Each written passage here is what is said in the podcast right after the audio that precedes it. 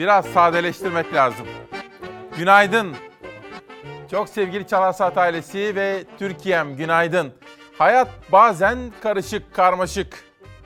Dün Bakanlar Kurulu'ndan sonra açıklanan tedbirler de öyle. Karmaşık olduğu zaman gerçeklikler sadeleştirmek lazım. Basitleştirmek değil. Sade, yalın, anlaşılabilir bir şekilde ifade etmemiz lazım. İşte bu sabah İsmail Küçükkaya ile Demokrasi Meydanı'nda bunu yapmaya çalışacağız. Sadeleştireceğiz. O nedenle diyoruz ki hadi anlayalım. Dün Bakanlar Kurulu'nda hangi kararlar alındı ve hafta içinde ne yapacağız? Hafta sonunda ne yapacağız? Bütün bunları da detaylı olarak konuşmamız gerekiyor. Nereleri açık, nereleri kapalı? Şöyle sade sade konuşacağız. Bugün 18 Kasım 2020 Çarşamba sabahının Demokrasi Meydanı'nın manşeti. Hadi anlayalım diyorum ve hemen gazeteleri okumaya başlıyoruz. Hürriyet gazetesinin manşeti. Tablo vahim kapandık. Cumhurbaşkanı Erdoğan koronavirüs salgınının baştaki öngörülerin çok ötesinde ağır bir durumla karşı karşıya bıraktığını belirterek yeni tedbirler almak zorunda kalındığını açıkladı. Şöyle sakin sakin okuyalım. Hafta sonları sokağa 10 ile 20 saatleri arası çıkılabilecek. Tekrar okuyalım. Hafta sonları sokağa 10 ile 20 saatleri arasında çıkılabilecek. 65 yaş üstündeysek veya 20 yaş altındaysak 10 ile 16 arasında sokakta olabileceğiz. 10 ile 16 arasında. Peki eğitim ne olacak? Okullar online yani uzaktan eğitim yapılacak. Yıl sonuna kadar yani aralığın sonuna kadar yüz yüze eğitim olmayacak. Peki maçlar? Maçlar seyircisiz oynamaya devam edecek. Halı sahalarda kapanacak. Aynı şekilde sinemalarda kapanacak. Peki lokantalar, restoranlar, kafeler, kahvehaneler ne yapacak? Okuyorum. Restoranlar ve kafeler sadece paket servise hizmet verebilecek. Alışveriş merkezi, market, berber ve kuaförler 10 ile 20 saatleri arası açık kalabilecek. Kıraathaneler kapatılacak. Cadde ve meydanlardaki sigara içme yasağı devam edecek. İller yasakları genişletebilecek.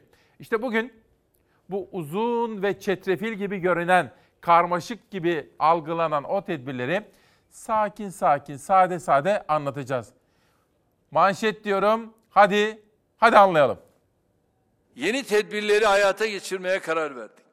Hafta sonları tedarik ve üretim zincirleri aksamayacak şekilde saat 10 ile 20 saatleri dışında sokağa çıkma sınırlaması uygulanacak. Koronavirüs salgını tırmanışa geçti, yeni kısıtlamalar geldi. Türkiye'nin tamamında hafta sonları belirli saatler dışında sokağa çıkma kısıtlaması uygulanacak. 65 yaş ve üzeri kişilerle 25 yaş altı gençler ve çocuklar haftanın her günü belirli saatlerde sokağa çıkabilecek. Tüm eğitim faaliyetleri online eğitim yoluyla yapılacak. Eğitim öğretim yıl sonuna kadar online olarak sürdürülecek.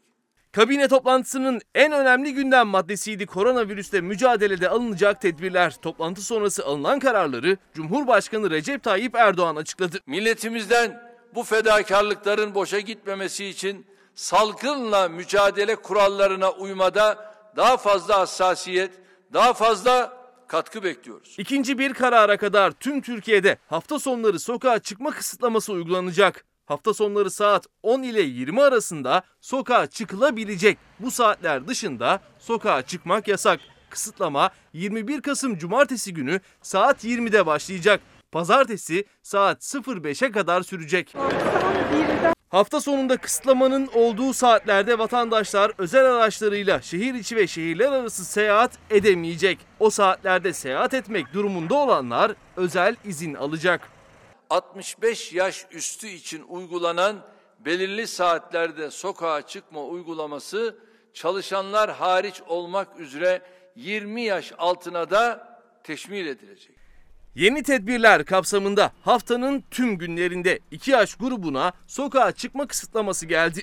65 yaş ve üzeri kişiler saat 10 ila 13 arasında, 20 yaş altı gençler ve çocuklarsa 13 ila 16 saatleri arasında sokağa çıkabilecek. Belirtilen saatler dışında 2 yaş grubuna da sokağa çıkma kısıtlaması uygulanacak. Ara tatilde olan okullardaki eğitim öğretim yıl sonuna kadar online olarak sürdürülecek. Yeni dönemde resmi, özel, örgün ve yaygın tüm eğitim öğretim faaliyetleri 31 Aralık 2020 tarihine kadar uzaktan eğitim yoluyla devam edecek.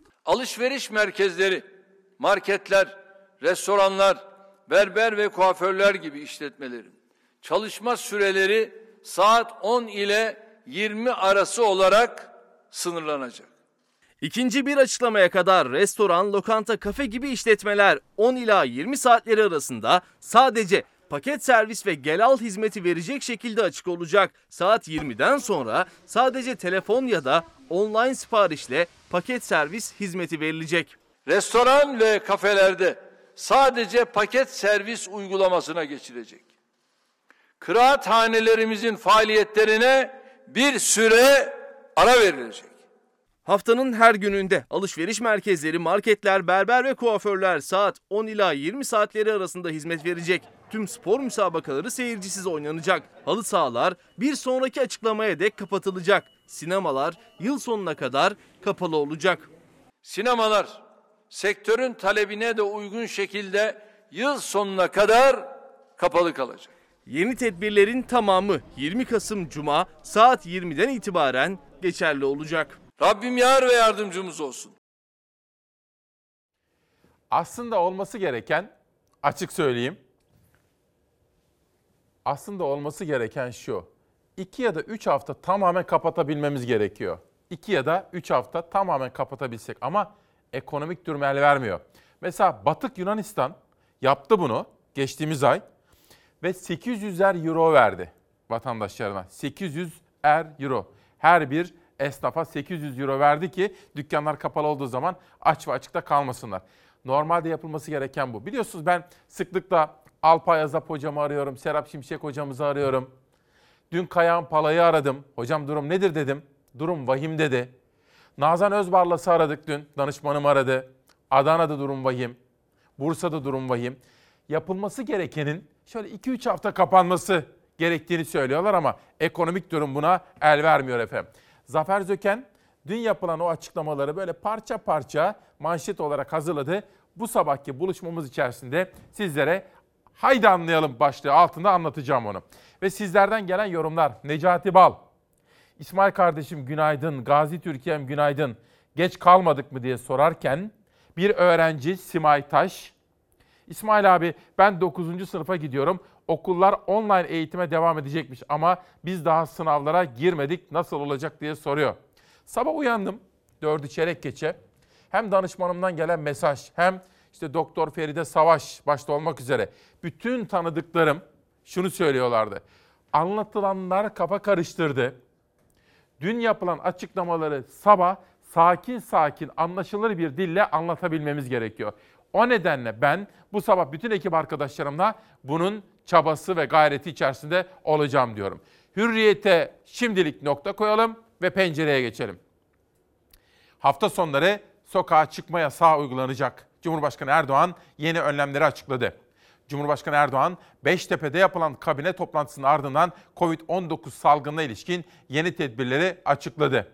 Peki bütün bunlardan sonra yurdumuzda meydana gelen koronaya dair gelişmeleri merak ediyor muyuz? Ediyoruz. İzleyelim. İnsanlar nefes açlığı çekiyor. Nefes açlığının ne kadar zor olduğunu ve çaresizliğin ne kadar e, zor olduğunu hastaların gözlerinden biz okuyorduk. Nefes açlığı olarak tanımladı virüsün hastalara yaşattığını. Virüse yakalananların çaresizliğini dile getirdi. Son Sağlık Bakanlığı tablosundaysa tüm sayılarda artış yaşandı. Vefat edenlerin günlük sayısı yüzü geçti. Son 24 saatin Sağlık Bakanlığı verilerine göre 103 kişi koronavirüs nedeniyle yaşamını yitirdi. Günlük hasta sayısında bir günde yaklaşık 500 artış yaşandı, 3819'a yükseldi. Günlük vaka sayısı ise bilinmiyor. Hastanelerden yoğunluk, sağlıkçılardansa koronavirüs haberleri gelmeye devam ediyor. Son olarak Bursa'da bir aile sağlığı merkezinin tüm doktorları koronavirüse yakalanınca merkez karantinaya alındı. Kapıya kilit vuruldu. Kan testi yaptırmak için gelmiştim ben. Anne resmi nikah kıydırmak için. Covid olduğundan dolayı hizmet veremiyoruz dediler. Virüse yakalanan bir başka doktorsa yaşadıklarını anlattı. E-nabızdan baktım ve pozitif gördüm. Ee, Daha sonra kendi kendime düşündüm. Ben bir e, hekimim ve babayım. Sağlam durmam gerekiyor diye. Dicle Üniversitesi Kalp Hastanesi yoğun bakım ünitesinde çalışan Profesör Doktor Feyzi Çelik, sağlam durmam lazım dedi. Virüsü evinde gördüğü tedaviyle yendi. Bir savaş var.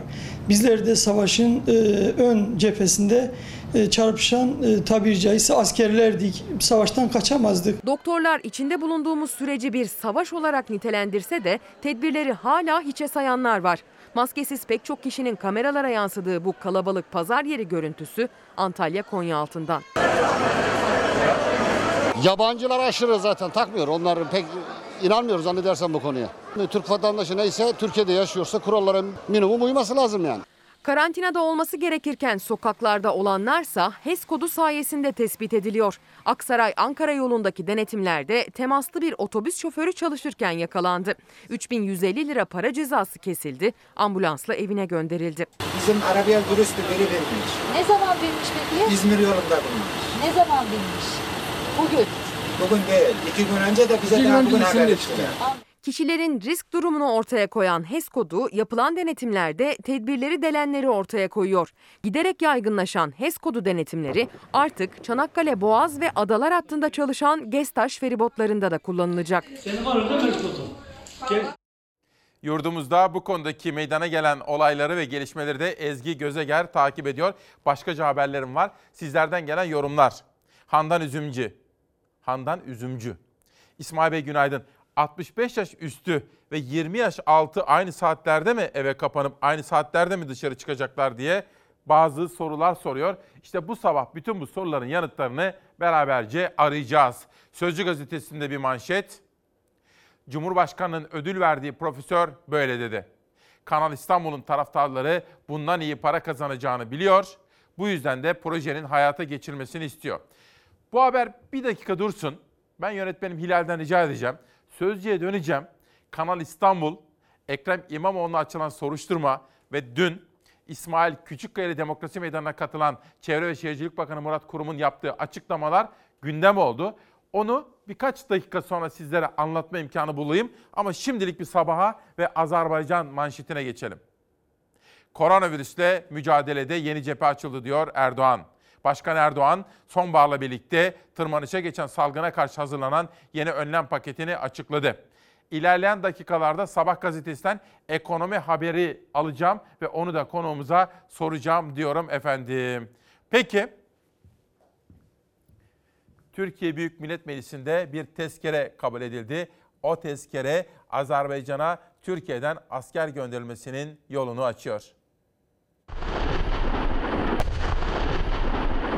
Azerbaycan'a asker gönderilmesine ilişkin Cumhurbaşkanlığı tezkeresi Türkiye Büyük Millet Meclisi'nde kabul edildi. Türk Silahlı Kuvvetleri personeli Rusya-Türkiye ortak merkezinde görev yapmak üzere Azerbaycan'a gidecek. Paşinyan, ne oldu be? Bu ne oldu Paşinyan? Azerbaycan, Rusya ve Ermenistan'ın aralarında vardıkları mutabakatla 10 Kasım'da ilan edilmişti ateşkes. Ermenistan işgali altındaki bölgelerin Azerbaycan'a iadesi için takvim oluşturuldu.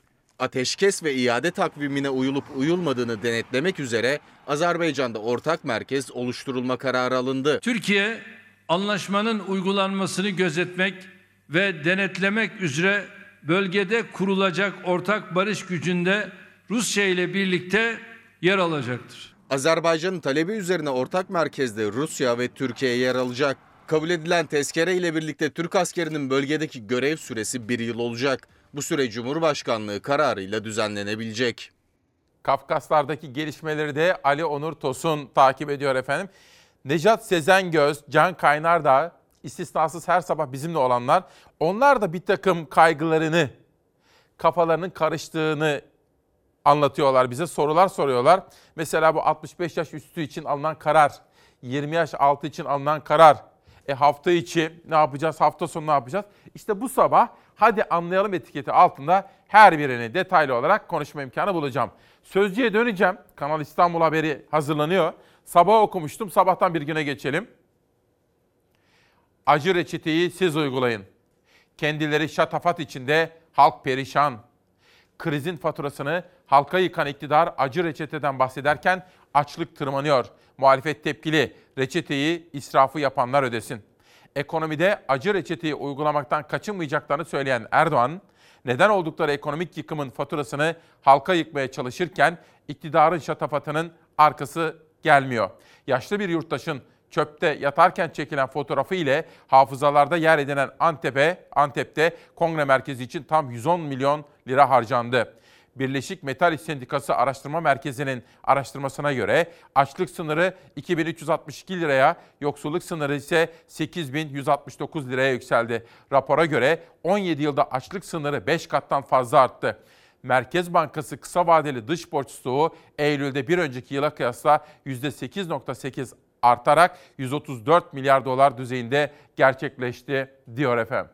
Şimdi Ege'den Yunanistan'dan bir haber izleyeceğiz ama her zaman şunu söylememiz gerekiyor. Hani annemiz babamız ne derdi küçükken?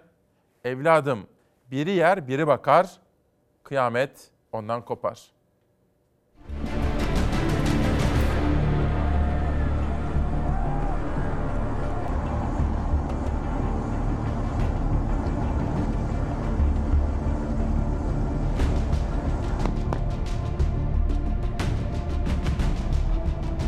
Sopalarla vurdular, ateş açtılar, batırmaya çalıştılar. Göçmenleri Yunanistan sahil güvenliğinin zulmünden Türk sahil güvenliği kurtardı. Ege Denizi'nde yaşanan insanlık dışı anlar NATO gemilerince de kayda alındı.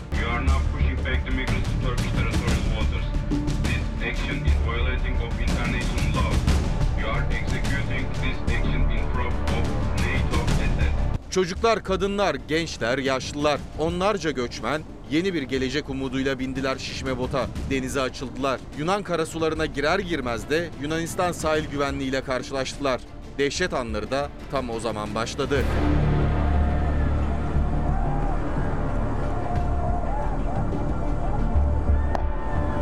Göçmenleri ilk fark eden Avrupa Sınır ve Sahil Güvenlik Ajansı gemisi oldu. Hemen ardından da Yunanistan'a ait gemiler gelerek göçmen botlarını Türk karasularına geri itti. Bir yandan batırmaya çalıştıkları bota bir yandan da ateş açtılar. NATO ve Türk gemilerinin uyarıları da durduramadı Yunanistan sahil güvenliğini.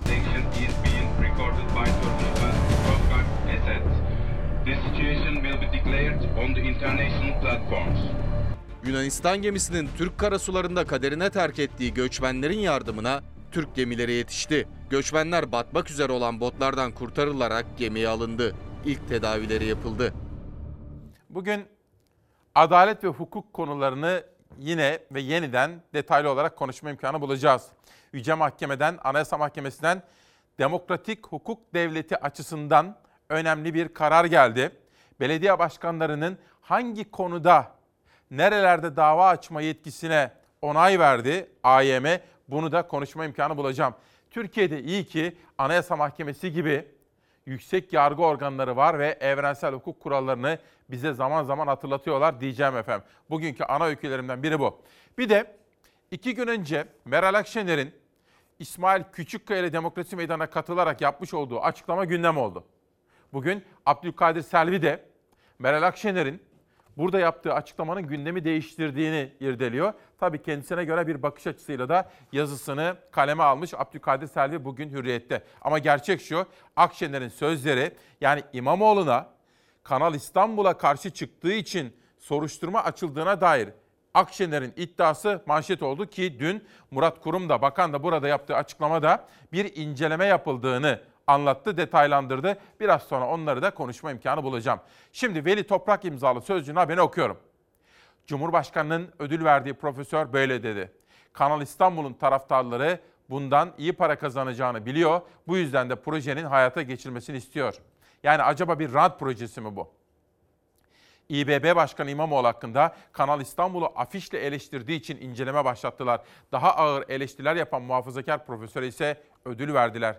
İşte bir çifte standart daha. İslami kesimin medeniyet önderi gösterilen 78 yaşındaki Profesör Saadettin Ökten'e Cumhurbaşkanlığı tarafından Kültür ve Sanat Büyük Ödülü verildiği ortaya çıktı. Ancak Profesör Saadettin Ökten de kanalı eleştirenler arasında. Örneğin başlıktaki gibi eleştiriyor. Tekke terbiyesinden geçmiş olsalardı bu gökdelenler dikilmez. Tayyip Bey kanalı aklına getirmezdi diyor efendim. Gerçekten hepiniz çok yadırgadınız. Bu soruşturma da nereden çıktı diye sordunuz. Akşener'in o konudaki sözleri ve iddiaları siyasetinde gündeme oldu. Denizin bu hali size garip gelebilir. Ne yazık ki biz alıştık. Doğanın ölüp betonların yaşamasına. Hakkında başlatılan soruşturmaya kameralar önünde çok da fazla girmemişti İmamoğlu. Akşam saatlerinde sosyal medyadan bir video paylaştı. O videoda bir kez daha ya Kanal ya İstanbul sözleriyle İçişleri Bakanlığı'nın devlet politikası haline geldi dediği projeye itirazını dile getirdi. Hükümet bir projeye adım attığı itibaren o bir devlet yatırımı. Şu anda bir devlet yatırımıdır bu. Yani sadece bir hükümet yatırımı değil. Kanal İstanbul için e, devlet projesi deniliyor soruşturma için yapılan açıklamada. E, Kanal İstanbul bir devlet projesi mi? Ee, yani benim için değil. Alıştık maalesef. Balıkların değil, atıkların yüzmesine. Muhalefet Ekrem İmamoğlu hakkında soruşturmanın gerekçesini projeye itiraz olarak açıklıyor. İçişleri Bakanlığı ise devlet projesine itirazı kamu kaynağı kullanarak yaptı diyor. İçişleri Bakanı Süleyman Soylu ise soruşturmanın arkasında. Gazeteci Fatih Altaylı'ya konuştu. Talimatı ben verdim dedi. Benim onayımla yürürlüğe girmiştir. Soruşturma safhası yine bana gelecek, benden çıkacaktır. Kamu kaynağı kullanıp kentsel dönüşüm yapıyoruz. Yapılan iyi şeyleri alkışlarız biz. Burada zayıf oturulamayan evlerden insanları oturulabilir evlere taşıyoruz.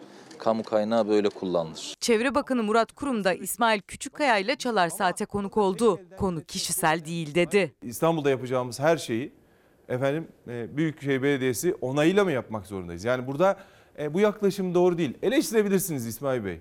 Ama bu devlet hepimizin devleti. İncelemenin e, içeriği kişisel görüşlerinden kaynaklı değil. Hükümet kamu kaynağı vurgusu yapıyor. Hatta İçişleri Bakanı Soylu Kanal İstanbul'u destekleyen afiş hazırlansaydı onun için de soruşturma başlatırdım dedi. Afişler yok ama video var. Ekrem İmamoğlu sosyal medya hesabından ya Kanal ya İstanbul diyerek bir video paylaştı. Eylül şimdi çıkıyor evden.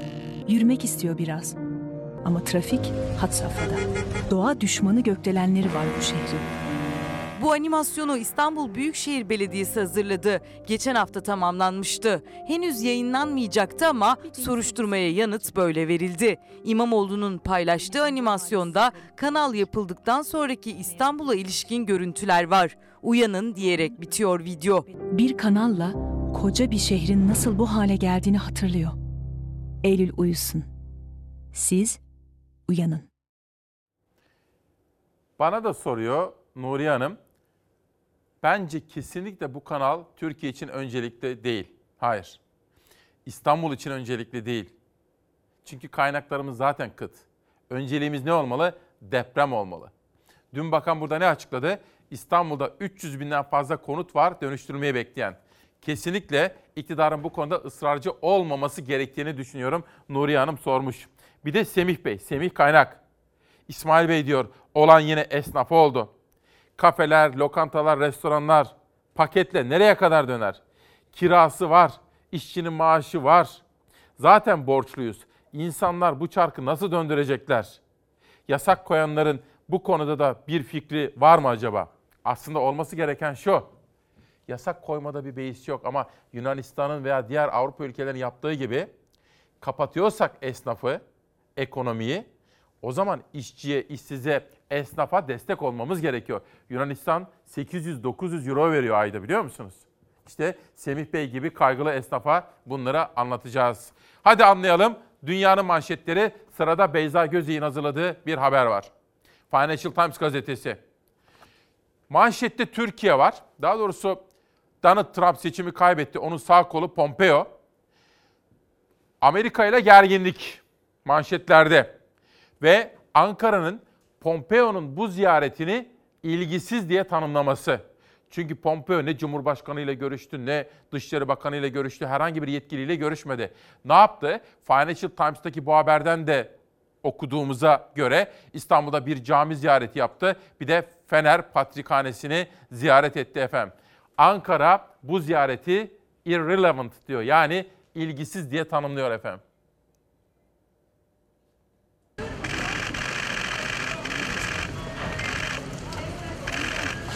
Amerika Dışişleri Bakanı Mike Pompeo Türkiye'den ayrıldı. Bir günlük Türkiye ziyareti sırasında sadece İstanbul'daydı Pompeo. Hiçbir resmi görüşme gerçekleştirmedi. ABD Dışişleri Bakanı'nın resmi temasta bulunmama nedeni olarak Ankara'ya gitmemesi gösterildi. Pompeo'nun Türkiye'deki ilk durağı İstanbul Fener Rum Patrikhanesi'ydi. Eşi Susan Pompeo ve ABD'nin Ankara Büyükelçisi David Satterfield'la birlikte patrikhaneye gelen Pompeo, Fener Rum Patriği Bartolomeo ile görüştü. Sonraki durağı ise Fatih'teki Rüstem Paşa Camii'ydi. ABD Dışişleri yetkilisi tarafından Pompeo'nun ziyaret takviminde Cumhurbaşkanı Erdoğan'la bir görüşme planlandığı açıklandı. Ancak görüşmenin Cumhurbaşkanı Erdoğan'ın program değişikliği nedeniyle gerçekleşmediği iddia edildi. ABD Dışişleri Bakanı Pompeo iddiaya göre mevkidaşı Mevlüt Çavuşoğlu tarafından da Ankara'ya davet edildi. Ama Pompeo bu daveti reddetti. İki mevkidaşın görüşmesi Pompeo'nun İstanbul ısrarı nedeniyle gerçekleşmedi. Pompeo İstanbul'daki turistik ziyaretlerinin ardından Gürcistan'ın başkenti Tiflis'e hareket etti. Biliyorsunuz Trump kaybetti. 20 Ocak'ta Trump bırakacak ve Joe Biden gelecek göreve. Bu haberle ilgili şu bilgiyi de vereyim. Zaman var ama Allah sağlık ve ömür verirse hep beraber yaşayıp göreceğiz. Pompeo için bir sonrakinde yani 2024'te Joe Biden'ın karşısında aday olacak deniliyor efendim. Zamanı gelir konuşuruz. Esnaf bakın esnaf. Fikret Ali Arayan. İş yerini kapatan esnaf neyle geçinecek? Kirasını, vergilerini, SGK primlerini neyle ödeyecek diye soruyor efendim. Esnafın halini düşünmemiz gerekiyor. Dolayısıyla bu büyük müteahhitlere bu kadar hazine garantileri veriyoruz ya efendim. Sürekli ödemeler yapıyoruz. Geçsek de ödüyoruz, geçmesek de ödüyoruz. Gitsek de ödüyoruz, gitmesek de. Bence Yunanistan'ın ve diğer Avrupa ülkelerinin yaptığı gibi esnafa destek vermemiz, ya para vermemiz lazım. Öyle ama borçlandırarak değil. Diyeceğiz ki bu pandemi geçene kadar, hayat normale dönene kadar, iş yerleriniz açılana kadar size ayda işte atıyorum şu kadar para vereceğim. Başka ülkeler bunu yaptı. Esnaf bakın kaygılı. Bir günden Türk güne geçelim. Türklüğü anayasadan çıkaracak bir kokuşmuş anasından doğmadı diyor MHP lideri Bahçeli. Anayasanın ilk 3 maddesiyle koruyucu zırhı olan 4. maddesi kırmızı çizgimizdir. Hodri meydan her kim aksi yönde hain bir mücadelenin içinde olacaksa önce bizim bedenlerimizi çiğnemek ve toprağa gömmek durumundadır diyor MHP Genel Başkanı Sayın Devlet Bahçeli. Bugün bu anayasa tartışmalarını da siyaset bloğunda detaylı olarak konuşacağız efendim. Türk günden Cumhuriyet'e geçelim. Pompeo krizi Cumhuriyet Gazetesi'nin de yine bugün birinci sayfasında haberde. Dün Kılıçdaroğlu basın ilan kurumunun ceza kestiği, ağır bir ceza kestiği Cumhuriyet Gazetesi'ne destek vermişti. Dün partisinin grup toplantı salonunda Kılıçdaroğlu'nun yaptığı o açıklamalarda bugün Cumhuriyet Gazetesi'nde Cumhuriyet'e yapılan bu baskılar bitsin şeklinde birinci sayfada ve içeride genişçe haberleştirilmiş efendim. Bir de çevre haberi vermek istiyorum.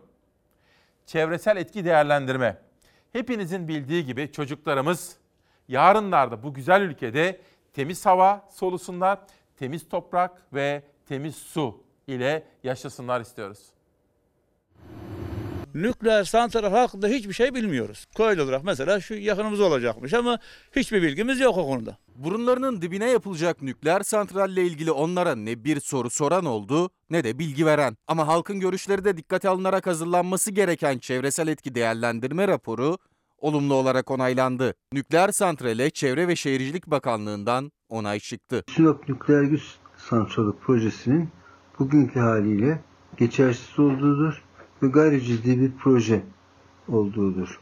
Çünkü projenin başlangıç noktası olan ÇED uygundur belgesi ve kararı projeden çekilmiş olan Japon yatırımcı grubun kabul ve çalışmana dayandırılmıştır. Makine Mühendisleri Odası Enerji Çalışma Grubu Başkanı Oğuz Türk Yılmaz'a göre ÇED raporu geçersiz. Çünkü projeyi yapması planlanan Japonya merkezli grup projeden çekildi. Ama iddiaya göre rapor onların çalışmalarına dayanarak hazırlandı. Yapılmış olan fizibilite çalışmalarında öngörülen rakam daha sonra Japonya'daki yaşanan Fukushima gaz santral kazası sonrasında yeniden gözden geçirildi ve fizibilite çalışmaları yeniden yenilendi ve yatırım tutarının ilk başta öngörülen rakamın iki katına çıkacağı ortaya çıktı. Bu rakam Türk hükümetine Japonya tarafından telaffuz edilince çok yüksek bulundu. Hiçbir bilgim yok. Hani kimse, kimse de bir şey bilmiyor. Hani duyuyoruz ama hani şu- ne köye zararları ne, faydaları ne onu bilmiyoruz. Bilgi verilmiyor yani. Santralin kurulacağı Sinop Abalı'daki köylü ise ne zararlarını biliyor santralin ne de yararını. Çoğu hayvancılık ve tarımla uğraşıyor. Santral kurulursa ekmek teknelerini kaybetme ihtimalleri var. Bir söylenti var. Zararı varsa kurulmaz inşallah. Köylüler şu anda zararı varsa kurulmaz inşallah diyebiliyor sadece. Ama ÇED olumlu karar verilen santralle ilgili kendilerinin de bilgilendirilmesi gerektiği görüşündeler. Çevre haberlerini her zaman büyük bir hassasiyet ve dikkatle takip etmekteyiz. Bunu da sürdürmekte kararlıyız efendim. Günün günün hava durumu. Marmara ve Karadeniz'de hava kapalı ve yağışlı olacak. Zamanla Ege bölgesinde de bulutlar semayı saracak. Bugün sadece kuzey kesimlerde beklenen yağışlı hava yarın Ege ve Batı Akdeniz'de de etkisini gösteriyor. Bugün Karadeniz ve Marmara bölgelerinde yağış var. Marmara'da hava genel olarak kapalı, yer yer ve aralıklarla yağmur bekleniyor. Karadeniz'de ise yağışlı hava Orta ve Doğu Karadeniz kıyılarında görülecek. Öte yandan rüzgar Marmara bölgesinde kuzeyden sert ve soğuk esecek.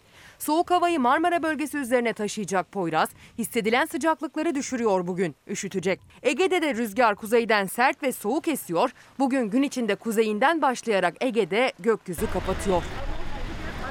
Çarşamba akşamdan perşembe gününe geçerken Ege'de yağışlı hava etkisini göstermeye başlayacak. Marmara bölgesi perşembe günü de yağışlı olacak. Karadeniz'in doğu kıyılarında da yağış devam edecek. Ege ile Akdeniz bölgesinin batısında yağış bekleniyor. Muğla'da kuvvetli sağanak görülebilir. Perşembe önce Karadeniz'de zamanla Marmara'da sıcaklık düşüşü var. Doğu Karadeniz kıyılarında yağışlar yükseklere karla karışık yağmur şeklinde düşebilir. Hadi anlayalım dedik ya bu sabah. Esnafın derdiyle dertlenmeye gayret ediyoruz ya bakın. Okullar ve eğitim konusu da önemli. Levent Eraslan hocam, Profesör Levent Eraslan diyor ki, günaydın. Okullar kapanınca sınavlar nasıl olacak? En çok sorulan soru bu. Hakikaten sınavlar nasıl yapılacak? Bugün Milli Eğitim Bakanı bunu açıklasa da öğrensek. İki, 1, 8, 12. sınıfların durumu ne olacak? Okul öncesi. Tabii ya kreşler, anaokulları ne olacak? Bu da. Tablet dağıtımı ne oldu? EBA, EBA'ya erişim. Bütün bunlar bana dün akşamdan itibaren en çok gelen sorular diyor Profesör Doktor Levent Eraslan. Haklı sorular. Bugün de bu soruların takipçisi olalım ki Milli Eğitim'den net ve sade yanıtları alalım. Bugün yerel gazeteler de var her sabahki gibi. Üzüm üreticileri isyanda. Gaziantep oluşum. CHP Gaziantep Milletvekili İrfan Kaplan, Türkiye Büyük Millet Meclisi Genel Kurulu'nda söz aldı ve üzüm üreticilerinin isyanını dile getirdi. Gaziantep'li üzüm üreticilerinin toprağa ekemediği gibi çaresizlikten üzüm bağlarını söktüğü fotoğrafları paylaşarak AKP'nin 18 yıllık iktidarında çiftçinin geldiği son nokta diye konuştu efendim. Saatler 8.34'e doğru gidiyor. Bugün hadi anlayalım diyerek dün akşam Bakanlar Kurulu'ndan sonra yapılan açıklamanın detaylarını sade ve anlaşılır bir şekilde anlatmaya gayret edeceğim. Şimdi reklamlarda bir terasa çıkacağım. Şöyle temiz havayı içime çekeceğim. Dönüşte size hadi anlayalım etiketi altında bunu anlatmaya gayret edeceğim. Sizler de bana yardım edeceksiniz. Sonra konuğum var Ali Babacan geliyor bugün. Ekonomiyi konuşmak istiyorum. İşte esnaf dertli. Konuşacağız. Bugün tabii kitap tanıtımları da yapacağım. Türkiye'nin Soğuk Savaş Düzeni Behlül Özkan, Tolga Gürakar'ın beraber yazdıkları bir kitap imzalayarak bana göndermişler. Kendilerine teşekkür ediyorum. Şimdi dışarıya çıkıyorum. Mis gibi havayı içime çekip sonra gelip sizlerle buluşuyorum. Günaydın Türkiye'm, hoş geldiniz. Bugün önemli günlerden birisi. Neden önemli? Çünkü dün bilim kurulu toplantısından sonra Bakanlar Kurulu hangi kararları alacaktı? Bunu merak ediyorduk. Reklam arasında Ali Babacan geldi. Deva Partisi lideri Sayın Ali Babacan. Onunla da konuşuyorduk. Muazzam soru işaretleri var. O nedenle bugün İsmail Küçükkaya ile Demokrasi Meydanı'nın ana gündem maddesi koronaya karşı alınan tedbirler, yeni kısıtlama kararları ve esnafın durumu. Bir de öğrencinin durumu. Bunları konuşmamız gerekiyor. Ve hadi anlayalım dediğimiz bu özel sabahta. Gazetelerin ikinci turuna galiba Milliyet'i seçmiştim. Sözcü geçelim Milliyet'e. Sözcüye döneceğim. Biraz sonra Ali Babacan'a Sözcü'den bir haber soracağım. Ama ilk kuşakta Hürriyet'le başlamıştım. Şimdi Milliyet'in haberiyle başlamak istiyorum. Hafta sonu 10-20 dışında sokak yasak. Eğitim yıl sonuna kadar online. Yeni kısıtlamalar. Cumhurbaşkanı Erdoğan kabine toplantısının ardından koronavirüse karşı alınan tedbirleri açıkladı. 20 Kasım'dan itibaren geçerli olacak önlemler yeni kısıtlamaları içeriyor. Hafta sonları 10-20 saatleri dışında sokağa çıkmak yasaklandı. 65 yaş ve üstü 10-13 saatleri arasında, 20 yaş altı ise 13-16 saatleri arasında sokağa çıkabilecek. Çalışanlar kapsam dışı. Şimdi şöyle sorular var mesela biraz sonra haberlerde de konuşacağız. Sayın Ali Babacan'a da bunu soracağım. Mesela AVM'lerdeki restoranlar, kafeler açık olacak mı? Bir soru işareti. Mesela otellerdeki restoranlar var. Bunlar açık olacak mı? Ya da eğitime dair. Mesela şimdi eğitim haberi izleyelim. Yüz yüze eğitim yok. Peki sınavlar ne olacak? Gibi tabletler ne zaman nasıl dağıtılacak gibi sorular ortada yanıtlanmayı bekliyor. Ara tatilde olan okullardaki eğitim öğretim yıl sonuna kadar online olarak sürdürülecek. Okullarda artan vakalar nedeniyle yüz yüze eğitime bir kez daha ara verildi. Cumhurbaşkanı Erdoğan yeni koronavirüs tedbirleri kapsamında okulların yıl sonuna kadar online eğitimle devam edeceğini açıkladı. Ama eğitim sene göre lise sınavları yüz yüze yapılacak. Alınan hiçbir önlem yok. Yani yeterli diyebileceğimiz ve buna ilişkin özel bir tedbirin hayata geçirildiği yok. Bu sınavların ertelenmesi gerçekliğiyle karşı karşıya kalıyor olmamız. Tüm öğrencilerin okula girecekleri bu sınav için yeterli tedbirlerin alınmadığını söyledi eğitimciler. İddiaya göre Milli Eğitim Bakanlığı yüz yüze eğitime geçildiği günden bu yana da iyi bir sınav vermedi. Bir buçuk aylık zaman diliminde İstanbul'da 221 okulda 198 öğretmen, 899 öğrenci, 55 personele Covid-19 teşhisi kondu. Türkiye genelinde 16 eğitimci hayatını kaybetti. Eğitim Sen koronavirüs vakalarının eğitimde de şeffaf olmadığını savundu. Sağlık Bakanlığı nasıl verileri e, kısıtlı bir şekilde açıklıyorsa, Milli Eğitim Bakanlığı meseleye ilişkin pembe tablo çiziyorsa aynı şekilde iş yerlerinde de okul idarecileri bu bilgileri saklayarak aslında toplumu sağlığını olumsuz etkileyecek noktaya sebebiyet vermiş oluyorlar. Bilim Kurulu toplantısında ara tatile giren okullarda tamamen uzaktan eğitime geçilmesi de konuşuldu. Bakanlar Kurulu'nun kararı da bu yöndeydi. Resmi ve özel okullardaki tüm öğrenciler ara tatilden sonra online olarak devam edecekler eğitimlerine ama sınavlarla ilgili henüz bir karar alınmış değil. Lise yaş grubundakilerin virüsü küçük yaştaki çocuklara göre daha fazla yaydığı biliniyor.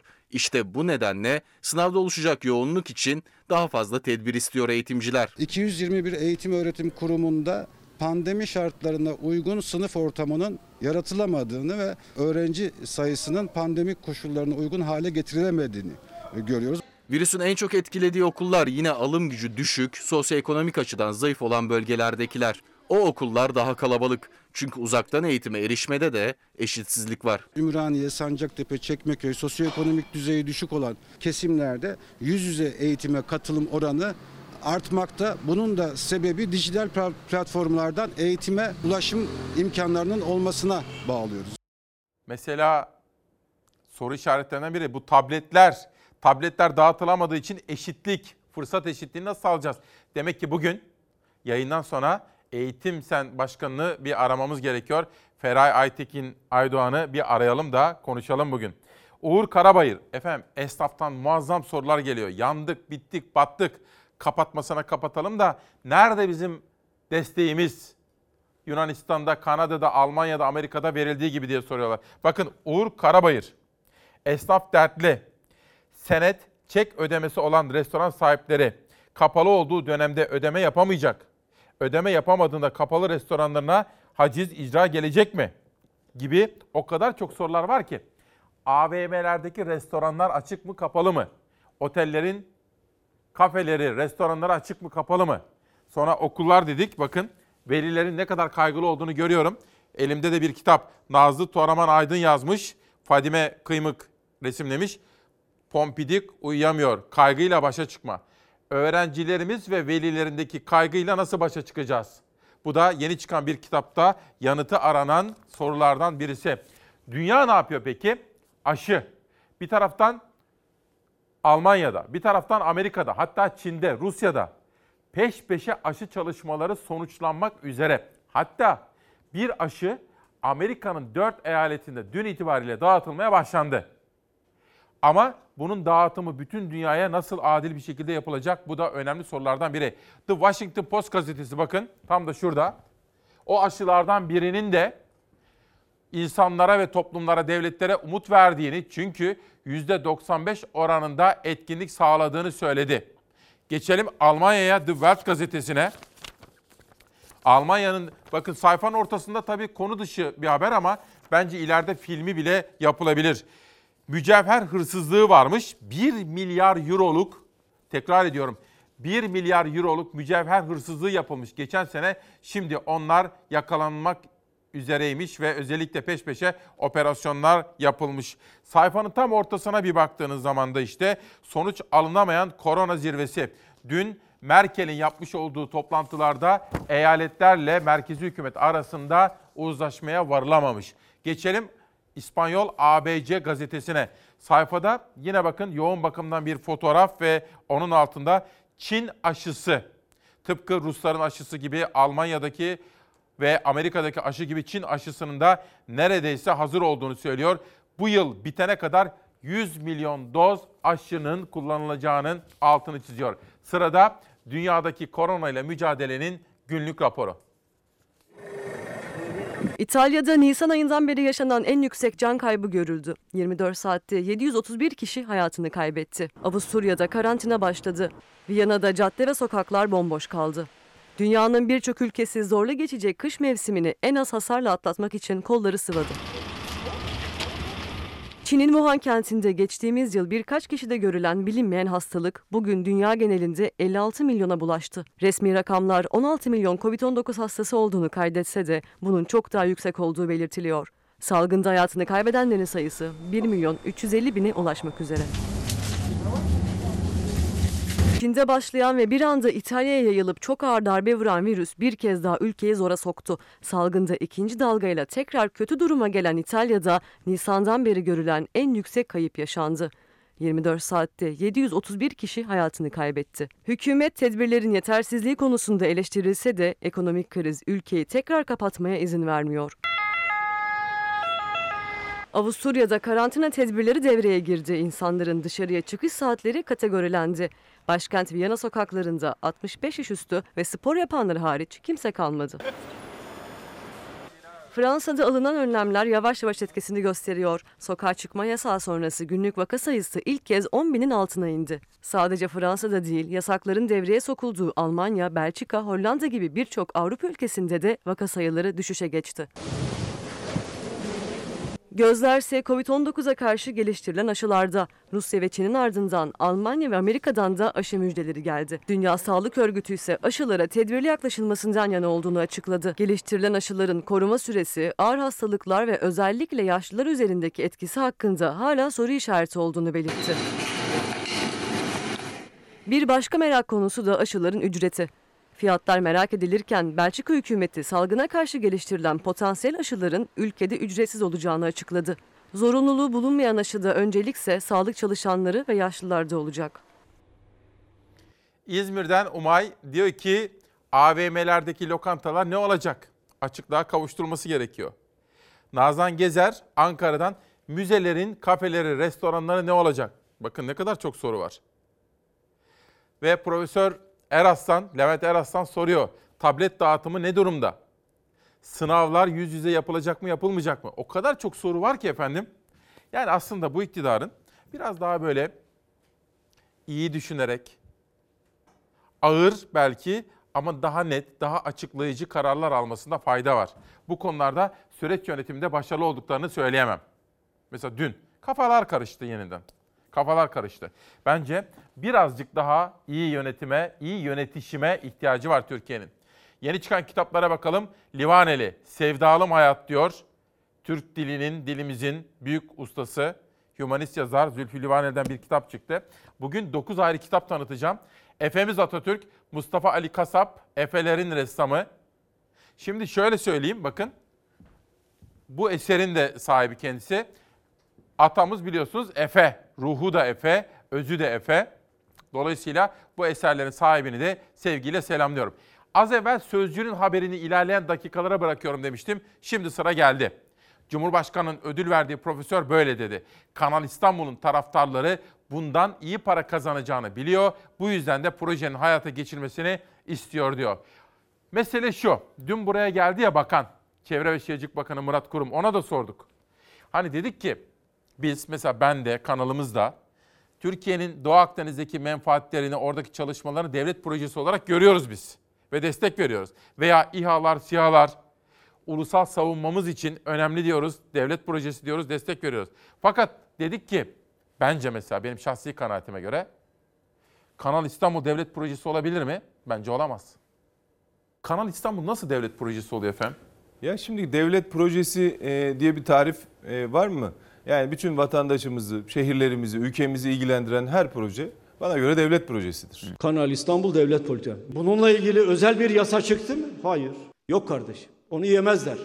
Başkaları yer, bekçilik yapanlar yer, CHP'liler yemez kardeşim. Nasıl bir kavram uydurdular Kanal İstanbul için? Neymiş? Bu proje devlet projesiymiş. Dolayısıyla hiç kimse buna eleştiremezmiş. Böyle bir şey yok arkadaşlar. Böyle bir şey yok. Kanal İstanbul bir devlet politikası mı yoksa iktidar projesi mi? Ekrem İmamoğlu için başlatılan İçişleri Bakanlığı incelemesinden sonra siyaset yangın yeri. Muhalefet ayakta. Kılıçdaroğlu yemezler çıkışıyla ses yükseltirken Ali Babacan uydurma kavramlar dedi. İktidarsa devlet politikası olduğunda ısrarcı, tartışma büyük. Milli Güvenlik Kurulu'nda görüşüldü mü bu devlet politikası haline gelsin diye? Yok. Niye devlet politikası? Çünkü bir kişinin kararı devlet sayılıyor. Şahsım devleti diyor ya. Ben söyledim. Tamam artık bu bir devlet politikasıdır. Türkiye tek bir kişiden büyüktür. Hiç kimse milyonlarca insanın oyuyla seçilmiş kişilerin eleştirilerine karşı yeni şeyler icat etmesin. Devlet projesiymiş, şuymuş, buymuş. İçişleri Bakanlığı Mülkiye Müfettişliği tarafından İmamoğlu'na gönderilen ve yazılı ifadesinin istendiği o belge sonrası koptu fırtına. O belgede devlet politikası haline gelmiş ve kamu kaynağı kullanarak yürütülen bir projeye yine kamu kaynağı kullanılarak muhalefet edilmesi mümkün değil ifadeleri yer aldı. Çevre ve Şehircilik Bakanı Murat Kurum'un sözleri ise kafaları karıştırdı. Bu devlet bütçesinden karşılanarak yapılması öngörülen bir proje değil. Bir kere burayı bir kenara koyalım. Kanal İstanbul. Evet. Devletimizin yatırım yaptığı her proje devlet projesidir. Kanal İstanbul için e, devlet projesi deniliyor soruşturma için yapılan açıklamada. Benim için değil. Ekrem İmamoğlu için başlatılan Kanal İstanbul incelemesine en yüksek tondan ve sert sözlerle tepkili muhalefet. Konu İstanbul, konuşması gereken kişi de İmamoğlu diyor. İktidar da muhalefeti konuyu çarpıtmakla suçladı. Talimat veriyorlar. Afişleri kaldıracaksın. Niye kaldırayım? Ya kanal ya İstanbul. Ya felaket veya huzur içinde yaşadığı bir İstanbul. Cumhuriyet Halk Partili belediye başkanları beldenin çıkarları söz konusu olduğu zaman konuşmak zorundadırlar. Tabii ki eleştireceğiz. Tabii ki yanlışlarını yüzlerine vuracağız. Hem Kılıçdaroğlu hem Babacan projenin ısraf olduğunu yineledi. Sen yatırım yapacaksan bak Çankırı orada duruyor. Yozgat duruyor orada. Sivas duruyor. Kayseri duruyor. Git yatırım yapacaksan yap. Milyonlarca kişi işsiz git oraya yap. Gerçekten çok konuşulan bir gündem. Meral Akşener buraya geldi iki gün evvel bu iddiayı ortaya atınca sonrasında İBB Başkanı İmamoğlu doğruladı. İçişleri Bakanı Soylu da Haber Türkiye Fatih Altaylı'ya katıldı ve işi biraz daha detaylandırmış oldu. Çok konuşulan bir gündem ve sormamız gereken sorular var. Uzun yıllar ekonomiyi yöneten hem de o krizli zamanlarda ekonomiyi yöneten bir isim. Şimdi Deva Partisi Genel Başkanı Sayın Ali Babacan bu sabah Demokrasi Meydanı'na. Hoş geldiniz. Hoş bulduk. Teşekkürler. Nasılsınız? Ben iyiyim. Sağ olun. Siz nasılsınız? Çok Ya, geçmiş olsun bu arada. Sağ olun. Sizin Siz- gibi ben de atlattım. Evet, evet. Dün antikor testlerime de bakıldı. Şöyle vuralım. İyi bir antikor testimiz var. Çok şükür. Ama dikkat edeceğiz. Öyle. Çok öyle. dikkat etmemiz gerekiyor. Doğru. Efendim ne kadar yoğunsunuz. Her gün bir vilayette kongredesiniz. Ha? Evet, öyle. Şu ana kadar e, 20 üzerinde ilde kongremizi yaptık. Bütün Anadolu'yu, Trakya'yı geziyoruz. E, hızlı bir şekilde teşkilatlanıyoruz Türkiye'nin dört bir yanında. E, dün Ağrı'daydık. Evvelsi gün Van'daydık. Ondan önceki gün hem Bingöl hem Elazığ'daydık. Ondan önceki gün Sakarya'daydık. Ondan önceki gün Kırıkkale'deydik. Böyle her Muazzam gün her, tempoyla. her gün her gün bir ildeyiz ama çok çok faydalı oluyor. Hem vatandaşlarımızı dinlemek açısından çok faydalı oluyor. Hı hı. Hem de kendi planlarımızı, hazırlıklarımızı, Türkiye için vizyonumuzu e, ortaya koymak açısından da çok çok faydalı oluyor. Peki. Sayın Babacan aslında ben başka bir konuyla girecektim aklımda. Fakat bu sabah itibariyle uyandığım andan itibaren anladım ki dün yapılan açıklamalar, kısıtlamalar Türkiye'de muazzam bir soru işareti ile karşılanmış. Esnaf ağırlıklı olarak şunu söylüyor efendim. Tabii burası çok izlenen bir kanal. Çok izlenen bir program. Sosyal etkileşimi de yüksek. Onun için nabzı anlayabiliyorum. Esnaf şu şöyle diyor. Kapatalım. Kapanalım. Bu pandeminin artış hızını yavaşlatalım. Yavaşlatalım. Lakin ben nasıl geçineceğim? Vergimi, SGK'mı nasıl ödeyeceğim? Eve nasıl ekmek götüreceğim diye bir soru soruyorlar. Bu soruyu ben de size yönelteceğim. Bugün biz Çalarsat gazetesi yaptık. Çalarsat gazetesi kısıtlamalar yeniden. Hadi anlayalım diyoruz. Koronavirüs salgınında artan vaka ve ölümler nedeniyle yeni tedbirler ve kısıtlama kararları alındı. Cumhurbaşkanı Recep Tayyip Erdoğan dünkü Bakanlar Kurulu'ndan sonra o kararları açıkladı efendim. Haberi bir izleyelim. Sonra Ali Babacan acaba nasıl yorumlayacak dinleyeceğiz. Yeni tedbirleri hayata geçirmeye karar verdik. Hafta sonları tedarik ve üretim zincirleri aksamayacak şekilde saat 10 ile 20 saatleri dışında sokağa çıkma sınırlaması uygulanacak. Koronavirüs salgını tırmanışa geçti, yeni kısıtlamalar geldi. Türkiye'nin tamamında hafta sonları belirli saatler dışında sokağa çıkma kısıtlaması uygulanacak. 65 yaş ve üzeri kişilerle 25 yaş altı gençler ve çocuklar haftanın her günü belirli saatlerde sokağa çıkabilecek. Tüm eğitim faaliyetleri online eğitim yoluyla yapılacak. Eğitim öğretim yıl sonuna kadar online olarak sürdürülecek. Kabine toplantısının en önemli gündem maddesiydi koronavirüsle mücadelede alınacak tedbirler. Toplantı sonrası alınan kararları Cumhurbaşkanı Recep Tayyip Erdoğan açıkladı. Milletimizden bu fedakarlıkların boşa gitmemesi için salgınla mücadele kurallarına uymada daha fazla hassasiyet, daha fazla katkı bekliyoruz. İkinci bir karara kadar tüm Türkiye'de hafta sonları sokağa çıkma kısıtlaması uygulanacak. Hafta sonları saat 10 ile 20 arasında sokağa çıkılabilecek. Bu saatler dışında sokağa çıkmak yasak. Kısıtlama 21 Kasım Cumartesi günü saat 20'de başlayacak. Pazartesi saat 05'e kadar sürecek. Hafta sonunda kısıtlamanın olduğu saatlerde vatandaşlar özel araçlarıyla şehir içi ve şehirler arası seyahat edemeyecek. O saatlerde seyahat etmek durumunda olanlar özel izin alacak. 65 yaş üstü için uygulanan belirli saatlerde sokağa çıkma uygulaması çalışanlar hariç olmak üzere 20 yaş altına da teşmil edilecek. Yeni tedbirler kapsamında haftanın tüm günlerinde 2 yaş grubuna sokağa çıkma kısıtlaması geldi. 65 yaş ve üzeri kişiler saat 10 ila 13 arasında, 20 yaş altı gençler ve çocuklarsa 13 ila 16 saatleri arasında sokağa çıkabilecek. Belirtilen saatler dışında 2 yaş grubuna da sokağa çıkma kısıtlaması uygulanacak. Ara tatilde olan okullardaki eğitim öğretim yıl sonuna kadar online olarak sürdürülecek. Yeni dönemde resmi, özel, örgün ve yaygın tüm eğitim öğretim faaliyetleri 31 Aralık 2020 tarihine kadar uzaktan eğitim yoluyla devam edecek. Alışveriş merkezleri, marketler, restoranlar, berber ve kuaförler gibi işletmelerin çalışma süreleri saat 10 ile 20 arası olarak sınırlanacak. İkinci bir açıklamaya kadar restoran, lokanta, kafe gibi işletmeler 10 ila 20 saatleri arasında sadece paket servis ve gel al hizmeti verecek şekilde açık olacak. Saat 20'den sonra sadece telefon ya da online siparişle paket servis hizmeti verilecek. Restoran ve kafelerde sadece paket servis uygulamasına geçilecek. Kıraathanelerimizin faaliyetlerine bir süre ara verilecek. Haftanın her gününde alışveriş merkezleri, marketler, berber ve kuaförler saat 10 ila 20 saatleri arasında hizmet verecek. Tüm spor müsabakaları seyircisiz oynanacak. Halı sahalar bir sonraki açıklamaya dek kapatılacak. Sinemalar yıl sonuna kadar kapalı olacak. Sinemalar sektörün talebine de uygun şekilde yıl sonuna kadar kapalı kalacak. Yeni tedbirlerin tamamı 20 Kasım Cuma saat 20'den itibaren geçerli olacak. Rabbim yar ve yardımcımız olsun. Dün Bakanlar Kurulu toplantısından sonra açıklanan kararlar ve kısıtlamalar, tedbirler böyle. Acaba Deva Partisi lideri Sayın Ali Babacan bu kararları nasıl yorumluyor? Nasıl yorumluyorsunuz? Ee, İsmail Bey bizim partimizin kurulduğu tarih yani 9 Mart tarihi aynı zamanda Türkiye'de ilk koronavirüs vakasında açıldığı tarih. Biz ilk vakadan hemen bir hafta sonra 17 Mart'ta bir tavsiye yayını yaptık. Bir açıklama yaptık. İki sayfa. İki sayfalık reçete, özet. Tamam.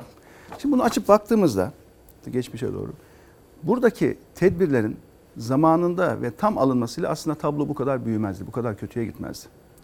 Bu sorunun öncelikle temelinde verilerin doğru ve zamanında vatandaşlarımıza paylaşılmaması yatıyor. Şimdi ekonomide verileri saklama, makyajlamaya alışmıştık ama sağlık verilerinde de bu olunca yani gerçek tablodan daha iyi bir tablo hükümet tarafından vatandaşlarımıza paylaşılınca sanki problem az, çok da sorun yok gibi bir hava oluştu toplumda ve tedbir konusunda da belki insanlarımız bir miktar gevşek davranabildi. Halbuki eğer tablonun ne kadar kötü olduğu baştan açık bir şekilde toplumla paylaşılsaydı muhtemelen herkes daha tedbirli olacaktı. Ve vaka sayısı ve hasta sayısı bu kadar artmayacaktı. Burada veri paylaşımında ciddi bir sorun var bir. E, İkincisi burada etkilenen özellikle küçük işletmeler var. Restoranlar, berber dükkanları, kahvehaneler. Bunların her birisinin sahibi, sahipleri zaten ancak zor geçinen insanlar. Hele hele bu kapanmalar, kısıtlamalar da başlayınca bu küçük işletme sahiplerinin tamamı şu anda perişan olmuş durumda. 20'nin üzerinde ben il ziyaret ettim. Her ilde mutlaka çarşı, pazar, sokak dolaştım. Esnafla sohbet ettim. Problem çok çok büyük. Bütün ödemeler devam ediyor. Borç taksitleri devam ediyor. Hükümetin de destek olarak verdiği tek şey daha çok borç, daha çok kredi. Halbuki biz ilk yaptığımız açıklamada özellikle kamusal yükler açısından muafiyet de mutlaka tanınmalı dedik. Ve pek çok güçlü ekonomide küçük esnafa doğrudan destek verildi. Karşılıksız destek verildi. Objektif kriterlere göre. Borç değil. Karşılıksız destek. Senin dükkanın kapalı. Hiçbir şey kazanmıyorsun. O kapalı olduğu dönemdeki yüklerini biz devlet olarak karşılıyoruz dediler. Ama Türkiye'de böyle bir imkan yok. Niye yok? Çünkü biz bıraktığımızda 24 milyar olan bütçe açığı bugün çıkmış 239 milyara. 10 misline çıkan bir bütçe açığı var. Merkez Bankası'nın rezervleri boşaldı. Yedek akçeleri tüketildi. Bunların hepsi bu pandemiden önce yapıldı. Pandemiden önce ülkenin kaynakları tüketildi. Şu anda da en çok kaynağa ihtiyaç duyulan dönemde hükümetin elinde imkan olmadığı için hazinenin kasası boş, Merkez Bankası'nın e, rezervleri boş, hiçbir şey yapılamıyor. Ancak vatandaştan fedakarlık bekleniyor. Vatandaşa deniyor ki siz acı reçeteye hazırlanın, acı reçeteler geliyor deniyor. Burada yapılması gereken mutlaka öncelikle toplumu iyi anlamak bir. İkincisi tedbirlerin kolay, basit ve anlaşılır olması lazım. Dünkü açıklamadan sonra sosyal medyaya şöyle bir bakın. Neler neler var, ne espriler var. İnanılmaz, inanılmaz. Kafalar karışmış. Kim ne yapacak, ne edecek? Kepsler İnsan- çıkmış, espriler. Yani bu, bu şundan hep. Yeterince meseleler istişare edilmiyor. Tek bir karara karar makamından çıkıyor her şey. Halbuki bu meselenin kuşkusuz e, tıp uzmanları tarafından Ama bilim kurulu karar aldı bir gün önce efendim. Bilim kurulu toplandı. Sağlık Evet. Bakanı açıklama yaptı. Yeni tedbirler yolda dedi. Dün de Cumhurbaşkanı hükümet sisteminde kabine toplandı ve AK Parti lideri Cumhurbaşkanı Sayın Erdoğan açıkladı. Yani istişare yok mu e, gerçekten? Şimdi o, o kurul var ya bilim kurulu. Evet. Bilim kurulunun mutlaka sosyal bilimciler, siyaset bilimciler tarafından da desteklenmesi gerekiyor. Ha, yalnızca Meseleye tıpçılar değil. sadece sağlık açısından değil, farklı açılardan da bakmak istiyor. Tabii ki sağlık bir numara. Candan önemli hiçbir şey yok.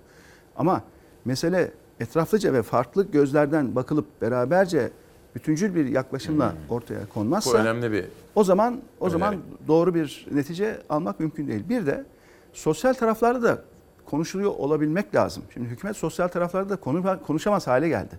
En ufak bir eleştiri, en ufak bir itiraz gelse hemen ellerinde böyle hazır hain etiketleri var. Hemen o kuruluşun üzerine yapıştırıveriyorlar. Mesela Türk Tabipler Birliği. Yıllardır hizmet eden önemli bir kuruluş.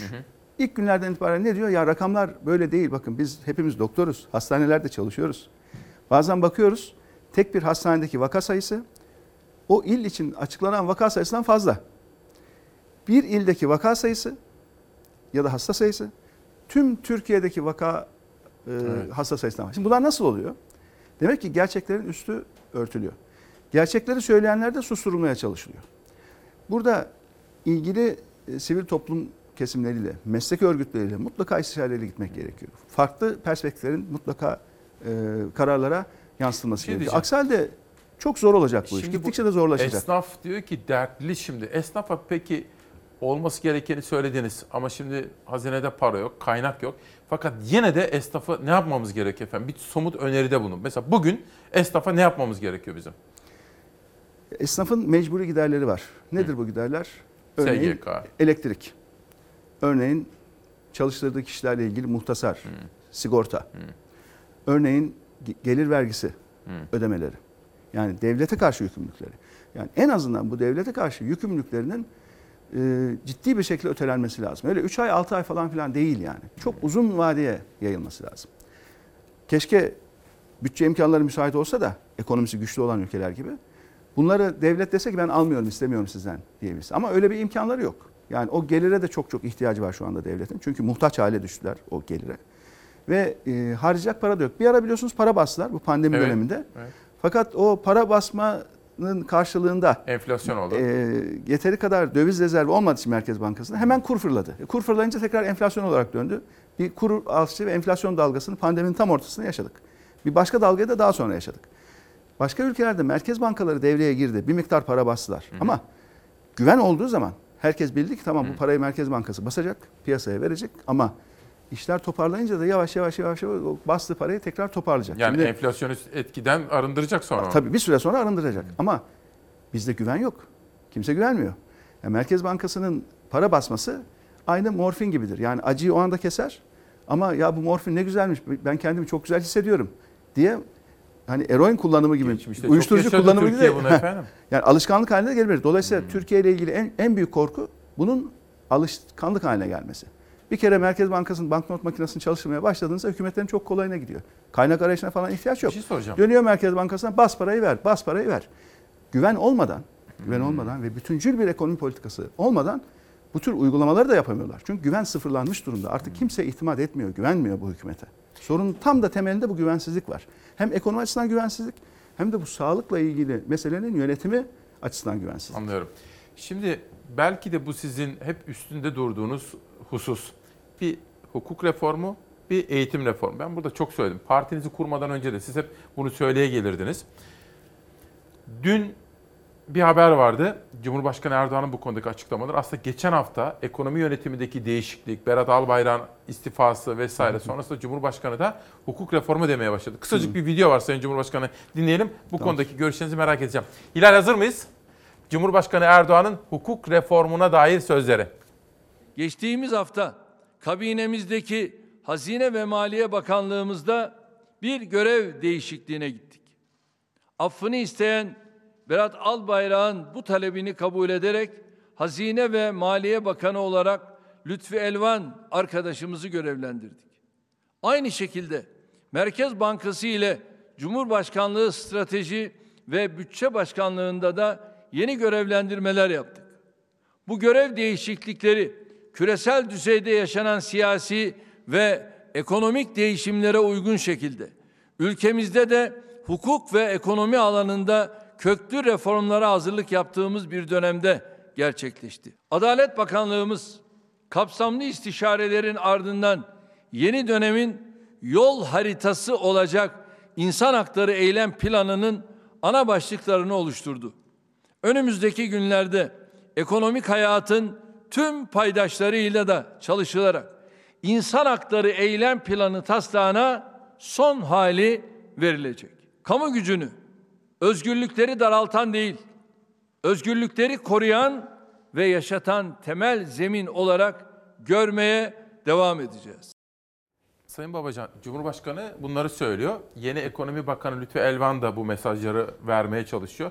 Ne dersiniz? Burada umutlanabilir miyiz? Şimdi tabii bu açıklamalar aslında sadece kağıt üzerinde okuduğunuzda böyle makul işler gibi geliyor yani. Söylenenler makul ama orada çok önemli bir konuyu kaçırıyoruz.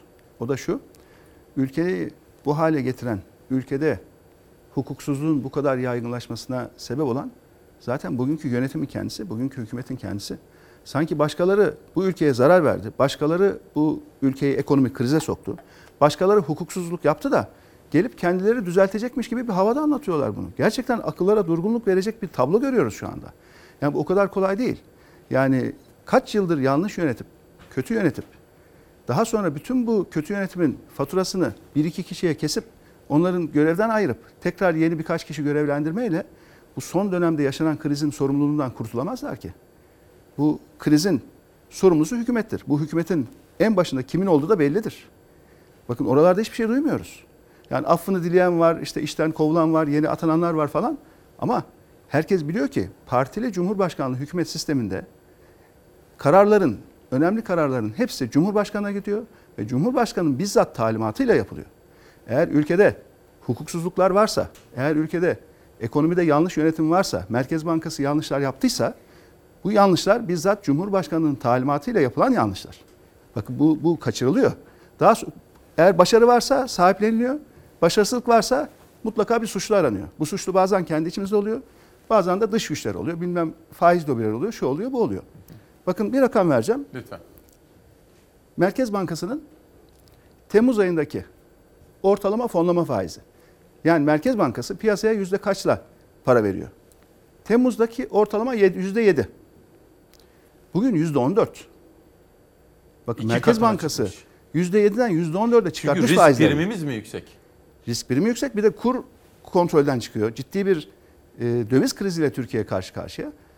Merkez Bankası %7'den %14'e çıkartmış. Peki bu Cumhurbaşkanı'nın bilgisi haricinde mi olmuş? Cumhurbaşkanı'nın iddiası ne? Faiz sebeptir, enflasyon sonuçtur diyor Yeni, değil mi? bir daha söyledi onu. İddiası o tabii tabii. Ye- Bir daha söyledi bu hafta grupta da. Söyledi üstelik metninde dışına çık. Metinde öyle bir şey yok benim anladığım. Metnin dışına çıkarak söyledi. Çünkü metini belli ki hani rasyonelite arayışında olan insanlar yazmış. Cumhurbaşkanı. Hı. Onun doğru olduğunu düşünüyor. Peki doğruysa o zaman şöyle. Niye %7'den %14'e çıktı Merkez Bankası'nın faizi? 4 ayda. Niye ikiye katladı? Madem faiz sebep, enflasyon sonuç bu ne demek? Faizi artırırsan enflasyon da artar demek. Peki niye %7'den %14'e çıktı Merkez Bankası'nın faizi? Yarın para politikası kurulu toplanacak. Ne karar alacaklarını göreceğiz.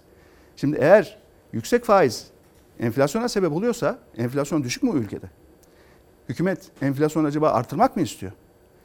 Cumhurbaşkanı acaba enflasyonu artırmak mı istiyor ki Merkez Bankası'nın faiz artırmasına müsaade ediyor? Burada şu ortaya çıktı İsmail Bey. Evet. O tez aslında şu yaşadıklarımıza tamamen çürümüş durumda.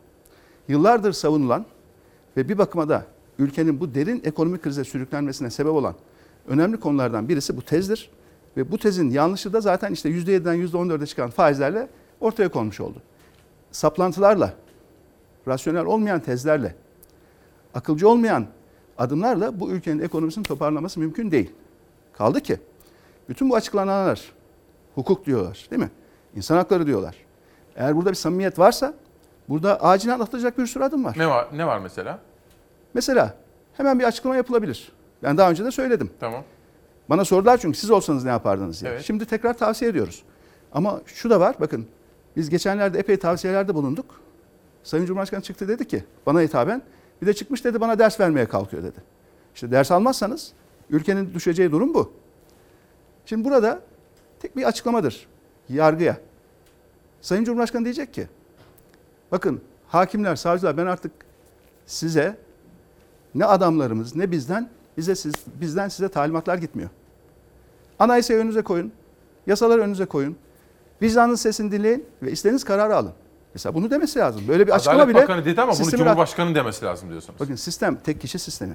İsmail Bey. Peki. Cumhurbaşkanlığı hükümet sisteminde karar verici tek bir kişi var. Ve sadece görünür sorumlu kişiler yok. Görünmeden, ortada görmediğiniz, yetki kullanan, etki, etki kullanan bir sürü insan var. Ben bugünkü bakanlarımız açısından da aslında gerçekten üzülüyorum içinde bulundukları duruma. Sorumluluk üstlerinde fakat kendi alanlarında etki, yetki kullanan bir sürü insan var. Devlet böyle yönetilmez, yönetilemez. Bir şey soracağım. Onu anlamak istiyorum. Hı. Şimdi bir bizim sorumlu bildiğimiz isimler var. Bir de onların dışında arada Cumhurbaşkanlığından talimat alan ayrıca yani bu sorumluluk mevkinde olmayan isimler mi var? Kesinlikle. İş yürüten. Öyle yürüyor, yıllardır öyle yürüyor. Biz niye isyan ettik? Niye karşı çıktık? Niye bu iş böyle gitmeyecek diye karar Kim verdik de efendim? yeni bir partiyi kurduk. Devam. Kim, kim bunlar? Bunun adını sanını böyle toplumu bilmedi ama ilgilerin bildiği isimlerdir bunlar. Sizler biliyor musunuz? Bildiklerimiz var diyelim. Mesela şu mu efendim hani adalet mekanizmasına gidip gelen isimleri duyarız biz. İşte o gidiyor onunla görüşüyor aracı gibi bilmem ne. Ya da başka bakanlıklara gidip gidip gelenler onlar mı bunlar? Çok sayıda var. Her konuda var. Pusulalar gidiyor. Telefonlar açılıyor. Ve ha, bakın bu külliyeden gelen bir talimat olabilir. Külliyeden gelen bir mesaj olabilir. Havası da oluşturulabiliyor. Ya o kadar yanlış bir Belki yönetim de yok sistemi öyle ki. bir şey değil mi aslında? Olmaya da bilir. Ama varmış gibi etki Algı. kullananlar da olabilir. Burada Anladım. arada menfaat sağlayanlar da olabilir bakın. Enteresan. Yani devlet sistemi inanın tamamen çökmüş durumda. E, 84 milyonluk bir ülkenin böyle bir üslupla, böyle bir zihniyetle artık yönetilmesi mümkün değil. Mesela insan hakları diyoruz değil mi? Evet. E gelin şu anda düşünce suçları sebebiyle hapiste olan vatandaşlarımız var. Kim? Ee, yani birkaç isim hemen Osman Kavala var mesela, Ahmet Altan var. Bir de tutuksuz yargılanma denen bir usul de var. Şimdi tutukluluk Mesela Ayhan Bilgen adeta var efendim. Mesela Ayhan Bilgen, Evet. HDP'li Ayhan Bilgen de o da çok konuşuluyor sosyal Evet. medyada vesaire çok tartışılıyor. Çünkü Ayhan Bilgen'i hani tanıyoruz ediyoruz. Hani Şimdi bizim- hukuka bizim- müdahale etmek de istemiyorum ama yani kişilerle ilgili isnat edilen suçlar bir tarafa bir de onlarla ilgili oluşan algı, bilgiler başka çelişkili. istersek diyelim ki tamamen mahkemeler baksın etsin diyelim ama tutuksuz yargılanma denen bir metot var.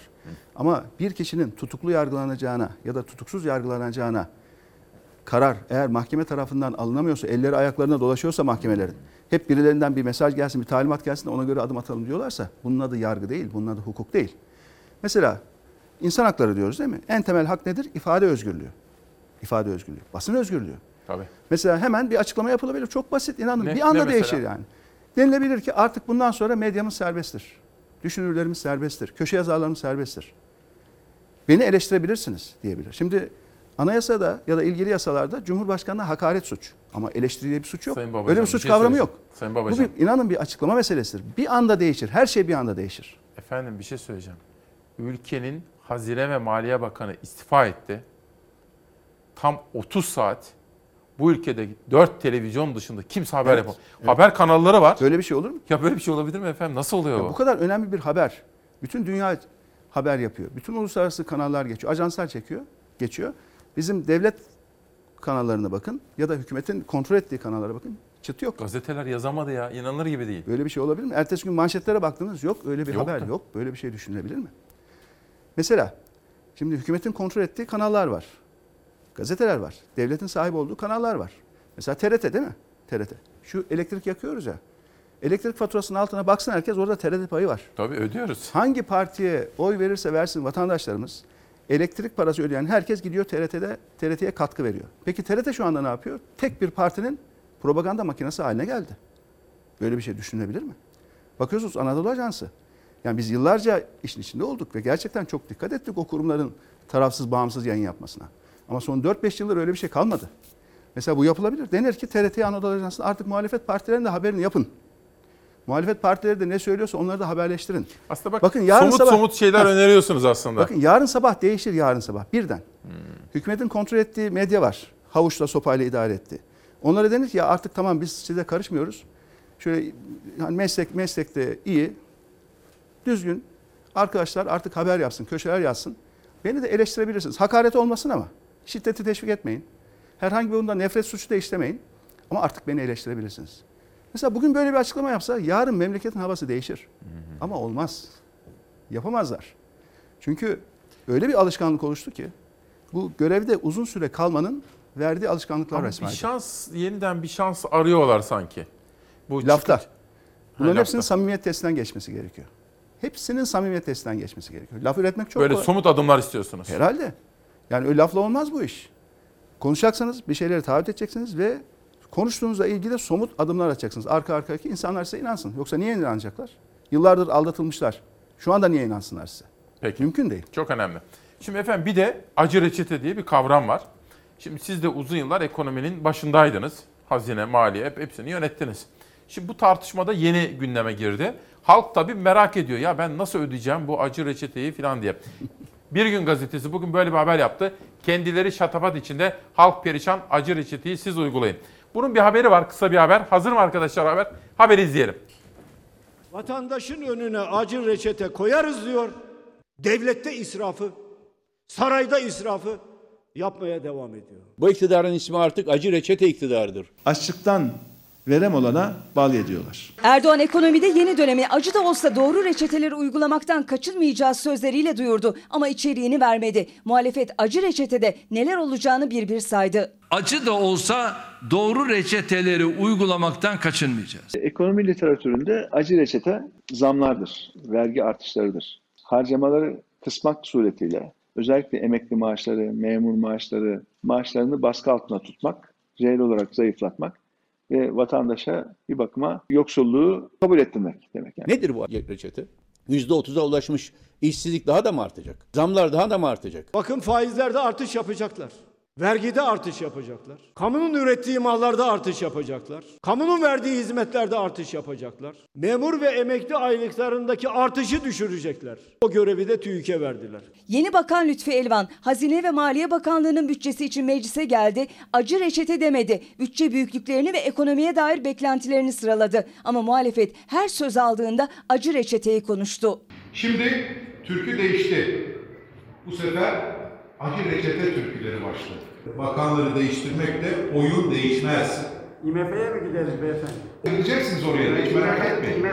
Oradasınız, o yoldasınız. Ekonomide bir acı reçete konuşuldu. Bir de Erdoğan'ın ekonomi pik yaptı sözleri. Şu anda Türkiye ekonomide pik yapıyor.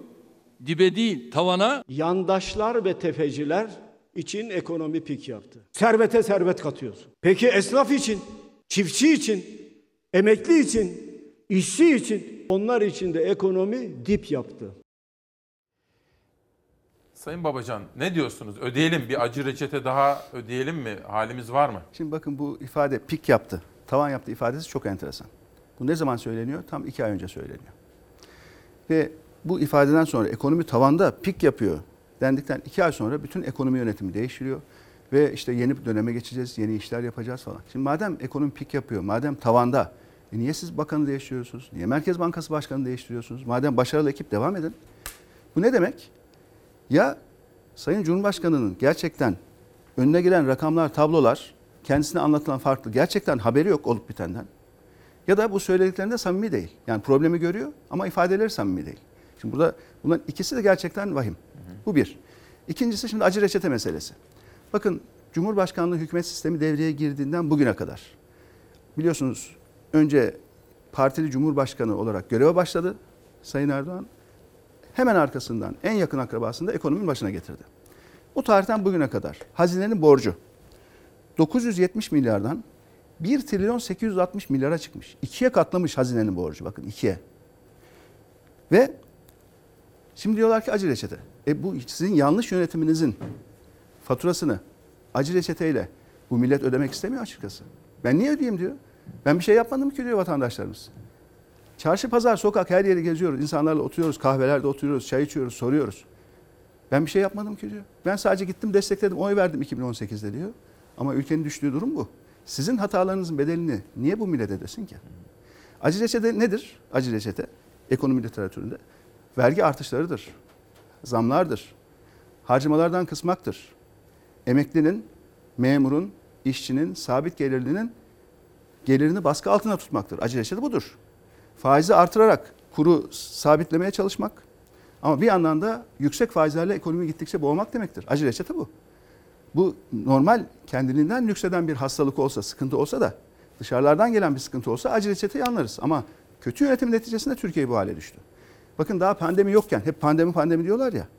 Problemlerin temelinde de pandemi varmış gibi anlatıyorlar. Ya geçen yıl pandemi falan yok. Türkiye'nin büyüme oranı sadece yüzde 0.9. Yüzde bir bile büyüyememiş bu ülke. Bütün dünyada likidite bolluğu varken, gelişmekte olan ülkelerin hepsi kalkınırken Türkiye yerinde saymış. Niye?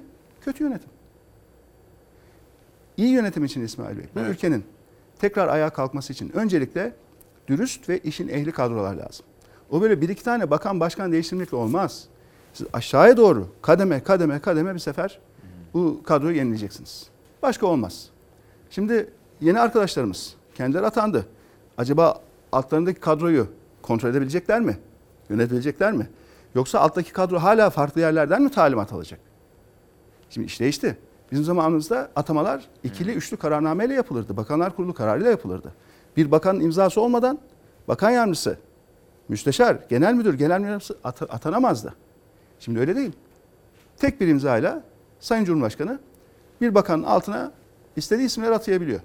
Uyandıklarında merkez, resmi gazeteden görebiliyorlar çalışacakları insanlar. Enteresan. Şimdi böyle bir yönetim sisteminde çok çok zor.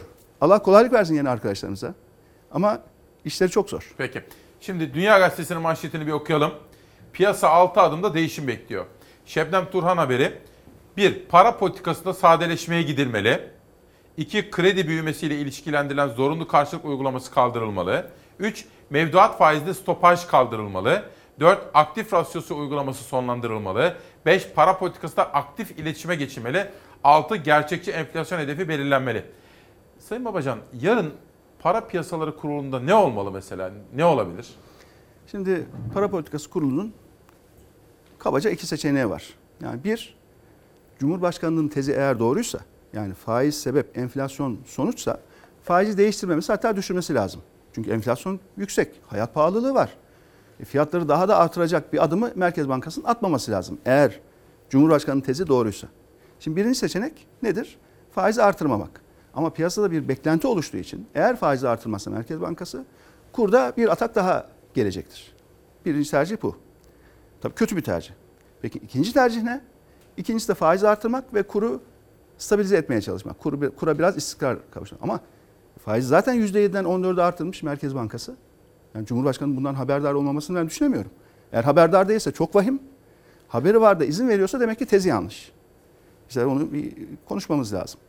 Artı bu Merkez Bankası'nın faiz artışı eğer artırırsa ekonomik büyümeyi daha da yavaşlatacaktır. Zaten şu anda borçlu olanlar yüksek faizden şikayet ederken küçük esnaf, çiftçi, büyük yatırımcılar kim var kim yoksa faizlerden zaten şikayetçi. E faiz daha artırırsanız ekonomi büyümeyi daha çok ne baskı altına alırsınız. O zaman siz ne öneriyorsunuz? Siz olsanız ne yapardınız mesela yarın? Şimdi ülkenin bütün problemlerini Merkez Bankası'nın para politikası kuruluyla para politikaları çözmek mümkün değil. Bütüncül bir yaklaşım lazım. Şu anda Türkiye'nin ekonomik sorularını çözmek sadece ekonomi politikalarıyla da mümkün değil. O bitti. Ekonomi politikaları sadece binanın üstte görünen kısmıdır. Asıl bir temel önemlidir. Temel. Temeli sağlam atacaksınız. Temelde ne, de, ne vardır? Adalet vardır. Hukuk vardır. İnsan hakları vardır. Özgürlükler vardır. Demokrasi vardır. Liyakat var. Temeli, liyakat. temeli sağlam atacaksınız. O sağlam temel üzerine ekonomiyi inşa edeceksiniz. Şimdi temel çürük, temel sallanıyor. Onun üzerine işte binada tadilat yapacağım da, restorasyon yapacağım da, işte duvarların boyasının rengini değiştireceğim falan filan. Bunlar boş çaba, boş. Öncelikle temele dönmeleri lazım. Peki. Temeli güçlendirmeleri lazım. Ama biz böyle anlattığımız zaman ne diyor Sayın Cumhurbaşkanı? Bana ders vermeyin diyor. İşte deminki Dünya Gazetesi'nin manşeti. Onların hepsi ders. Yani bu ne demek? Dünya Gazetesi'nde yazmışlar. Altı Şu yapılmalı, tane bu var. yapılmalı. E Sadece biz söylemiyoruz. Herkes söylüyor. Aklın Peki. yolu bir. Peki. Pencere gazetesi Hazine ve Maliye Bakanı Elvan yeni yol haritasını açıkladı diyor. O da efendim şunu söylüyor.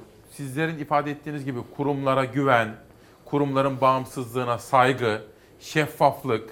Hani bu sizlerin söylediğiniz bilgileri ve açıklamaları, hassasiyetleri ifade etmeye başladı Lütfü Elvan. Ee, şimdi Sayın Elvan'ın elinde keşke yetki olsa, nihai karar verici olsa tamam deriz. Ama değil. Şu anda Türkiye'de nihai karar verici tek bir kişi var. Ve o kişiyi etkileyen etrafında onlarca kişi var. Tek bir bakan değil. Şimdi bakan üzerinde sorumluluk görüyorsunuz. Ama yetki dağılmış durumda. Herkes yetkili etkili yani. Şimdi yönetim sistemi çok yanlış bir sistem. Bir de işin içine zihniyet sorunları da eklediğinizde problem büyük. Bakın şu 1 Ocak 2019'dan bu yana Merkez Bankası'nın döviz rezervlerinde tam 130 milyar doların üzerinde eridi. Merkez Bankası'nın rezervi eksi 39 milyar dolar şu anda. Eksi 39. Bu ne demek efendim? Ne Bunu demek? herkes söylüyor. Ne, demek, bu? Ha, Eksi rezerv ne demek? Evet. Şimdi Merkez Bankası kasasını açıyor gösteriyor. Bak diyor dövizim var altının var diyor. Evet. Ama anlıyoruz ki son bir buçuk yıldır Merkez Bankası kendine ait olan dövizi satmış. Tekrar piyasadan borç aldığı dövizi kasasına koymuş. Merkez Bankası'nın kasamda dediği döviz aslında bankalardan emanet aldığı döviz. Swap anlaşmalarıyla emanet aldığı döviz. Üstelik yükümlülüğü yani piyasaya olan döviz yükümlülüğü kasasında tuttuğundan 39 milyar dolar daha fazla. Yani kasasındaki döviz altını tamamen borçlarını ödemekte kullansa Merkez Bankası nette eksi 39 milyar daha borcu var piyasaya demek. Bu bir buçuk yılda oldu bakın. Partili Cumhurbaşkanlığı sistemi yakın akraba ataması memlekete maliyeti bu. Şimdi arkadaşlarımız tekrar bu işleri düzeltmeye çalışıyor. Çok zor. Bir de unutmayalım bu işin bir asıl sorumlusu var. Unutmayalım. Şimdi asıl sorumlusu hatalarını kabul ediyor mu? Gerçekten yanlış yaptık diyor mu? Merkez Bankası Başkanı hata yaptı. Attım. E, akrabam da affını istedi. Hadi ben de affettim. E ne oldu? Sorumluluk buharlaştı mı? Nereye gitti bu sorumluluk? Peki. Bir sonraki gazete gelsin. Bir de bugün Hürriyet Değerli Üst gazetesinde de bu haber manşet. Şimdi bir yatırım iklimi efendim. Sizin yine en fazla ifade ettiğiniz bir ekosistem de dersiniz. Hani yerli yatırımcı yatırım yapsın, yabancı gelsin bir ekosistemden. Yani işte hukuk, adalet, işte yaptıkları yatırımların hukuk güvencesinde olması gibi. Buna ne diyorsunuz efendim? Bu iklim var mı şimdi Türkiye'de ya da nasıl yapacağız? Ben daha geçenlerde bir Zoom toplantısında dünyanın en büyük firmalarından 100 tane CEO ile beraberdim. 100 tane en büyük firmanın CEO'su. En büyük fonları yöneten insanlar bir başka toplantıda. Yani dış politikada, küresel meselelerde asıl yön veren insanlar. Şimdi bunlarla sürekli biz oturuyoruz, sürekli temas halindeyiz. Bir hü- hükümetin kontrol ettiği, hükümetin talimatıyla manşet atan yayın organlarında yatırım ortamı düzeliyor demekle bu insanlar buna inanıp Türkiye'ye yatırım yapmaz. Yatırım ortamı demek sadece ekonomi politikalarından ibaret de değildir. Yatırım ortamı demek hukuki güvenlik demek. Sözleşme hukuku demek. Mülkiyet hukuku demek. Yatırım yapanların problem çıktığında yargıya başvurduğunda hızlı ve adil kararlar alınması demek. Kurallı bir ekonomi yönetmek demek. Güçlü kurumlar demek. İşte kurumların hepsini zayıflattılar. Yani adeta tek bir makam bütün kurumların üzerinde ve bütün kurumları etkisizleşmiş hale gelmek. gelmiş Peki. durumda. Şimdi Sayın Babacan bir reklama gideceğiz. Sevgili Türkiye'm İsmail Küçükkaya ile Demokrasi Meydanı Deva Partisi lideri Sayın Ali Babacan'la devam edecek. Esnaf, çarşıdan pazardan hayat pahalılığı manzaraları böyle haberlerimiz var. Bir de bugün Karar Gazetesi'nde Babacan'ın sözleri manşet. Millete karşı devlet projesi. Bu İstanbul Belediye Başkanlığı açılmış olan inceleme, soruşturma ve Kanal İstanbul konusu da gündemde olacak. Ama önce reklamlar. Burası Demokrasi Meydanı. Günün adı 18 Kasım 2020 günlerden çarşamba. İsmail Küçükkaya ile Hakikat Yolculuğundasınız. Demokrasi Meydanı'nın bu sabahki konuğu Deva Partisi lideri Sayın Ali Babacan. Muazzam sorular geliyor. Tabii dün açıklanan bu Covid'e ilişkin önlemler ve esnafın, işsizin hali ne olacak? Van'dan, Urfa'dan sorular var. Benim ne günahım var diye soran genç kardeşlerimiz var Sayın Bakan. Bunların her birini sizlere yönetmek istiyorum. Deva Partisi lideri Ali Babacan'a sormak istediğimiz daha çok soru var. Bir de bu devlet projesi mi değil mi? Kanal İstanbul, İmamoğlu'na açılan soruşturma sorusu da var. Ama önce hükümet ekonomi yönetimini değiştirerek, söylemlerini de farklılaştırarak bir şans daha istiyor. Reform diyor hükümet. Acaba Ali Babacan nasıl yorumlayacak? Kurduğum kuzuya adil davranacağına inanırım da bunların adalet getireceğine inanmam. Ekonomide demokrasi ve hukuk alanlarında hamlelerle muhteşem bir kalkışın yaşanacağını düşünüyorum. ortaklarıyla, ahlaklarıyla, yolsuzluklarıyla, liyakatsizlikleriyle tam bir eski Türkiye koalisyonuyla karşı karşıyayız. Kendini inkar et, ismi reform seferberliği olsun. AK Parti iktidarı ekonomi, yargı ve demokraside reform vurgusuyla yeni dönem açtı. MHP'den muhteşem kalkış diyerek destek geldi. CHP ve Gelecek Partisi ise 18 yılın hesabını açtı, özür istedi. Ekonomi, hukuk ve demokraside yepyeni bir seferberlik başlatıyoruz. Adaleti perişan edeceksin. Diyeceksin ki ya bir hukuk reformu yapmaya ihtiyacımız var. İnsanın yüzü biraz kızarır. Çıkıp milletten bir özür diler. Bunu bekliyoruz. Kendinize gelin. Yok öyle ama. Yaptığınız her hukuk dışı uygulamayı millet dün gibi hatırlıyor. Önce milletten özür dileyeceksiniz, özür. Bırakın adalet yerini bulsun, isterse kıyamet kopsun. Günaydın beyefendi. E bu konuda adım atacak kim? Şu ana kadar tık yok. CHP lideri uyulmayan Anayasa Mahkemesi kararlarından düşünce suçlularına tutuklanan gazetecilere bölünmek istenen barolara kadar geniş bir yelpazede hatırlatma yaptı. Davutoğlu'nun neden şimdi reform düğmesine basıldı sorusuna verdiği cevap dikkat çekti. Dün demokrasinin değersinden, dün hukuk devletinin hasından korkan bu iktidara bugün ne oldu? Düne kadar Trump'ın nöbetçisi oldular. Şimdi de Biden nöbetçisi olmaya hazırlanıyorlar. Bütün hikaye budur. Ekonomide reform yapacağız. Tefecilere selam gönderme aslında. Sadece ve sadece faizleri artırmak için Londra'daki tefecilerin önünde diz çöktüler.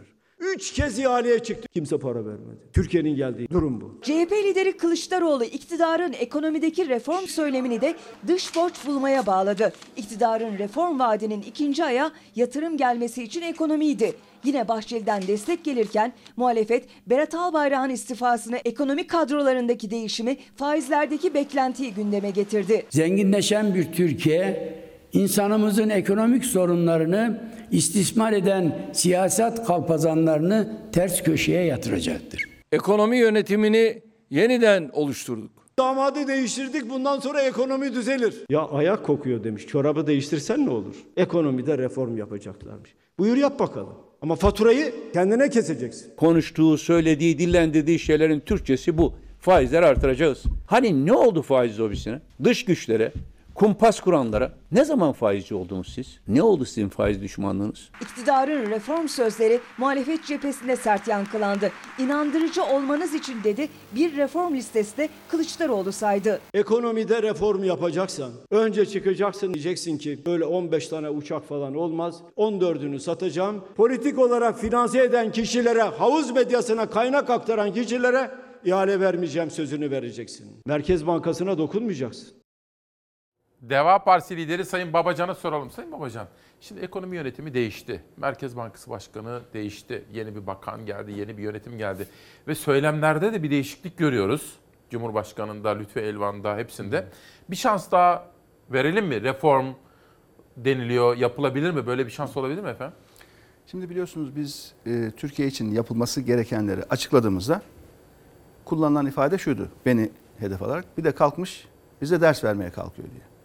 Şimdi biz gerçekten bu açıklamalar şöyle baktığımız zaman e, olumlu değerlendiriyoruz. Yani ders aldılar mı almadılar mı yoksa sadece kopya mı çektiler onu da bilemiyoruz. Çünkü bakıyoruz satır satır kelime kelime bizim aylardır söylediklerimizi şimdi e, şu andaki hükümet, Sayın Cumhurbaşkanı, bakanlar aynı ifadelerle neredeyse birebir aynı kelimelerle söylemeye başladılar. Ama biliyorsunuz kopya çekmekle uzun süreli başarı sağlanamıyor. Öncelikle gerçekten meseleleri kavramış olmak lazım ve fiilen bunları uygulamak lazım. Söylenenleri uygulamaya geçirmek lazım. Bu işin samimiyet testi nedir? Uygulamadır. Yani sadece konuşmakla bu iş olmuyor. Lafla peynir gemisi yürümüyor. Aynı zamanda bir önemli atasözümüz daha. Aynesi iştir kişinin, lafa bakılmaz. Dolayısıyla bu laflara bakmamak lazım. Şu önümüzdeki haftalardaki somut adımlara bakmak lazım. Adalet konusunda ne yapılacak? Hukuk konusunda ne yapılacak? Gerçekten özgürlüklerle ilgili somut adım atılacak mı, atılmayacak mı? Sivil toplum kuruluşları ki demokrasinin en önemli aracıdır. Basın gerçekten bunlar daha çok dinlenecek mi? Eleştiriye açık bir uygulama dönemine gelecek miyiz? Ekonomide rasyonelite tekrar gelecek mi? Rasyonel bir ekonomi politikası izlenecek mi? Yatırımcının tekrar güvenini sağlayacak somut adamlar. Laf değil. Laf değil. Yani konuşmak en kolay şey. Elinize mikrofon alın konuşun. Bedeli yok, maliyeti yok. Dolayısıyla bu sözlere e, inanan az olur. Peki. Şu anda herkes fiiliyata bakar. Sayın Babacan tabii program yoğun bir ilgi görüyor. Onu anlayabiliyorum. Sosyal medya, Instagram, Twitter, gelen mailler vesaire. Bazı gazeteci arkadaşlarımız da ilgileniyor. Sizlere de bazılarının selamlarını da aktardım.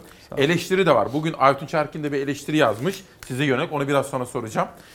Bir de efendim tabii bir talihsizlik midir yoksa çelişki midir? Sizin yorumunuzu merak ediyorum.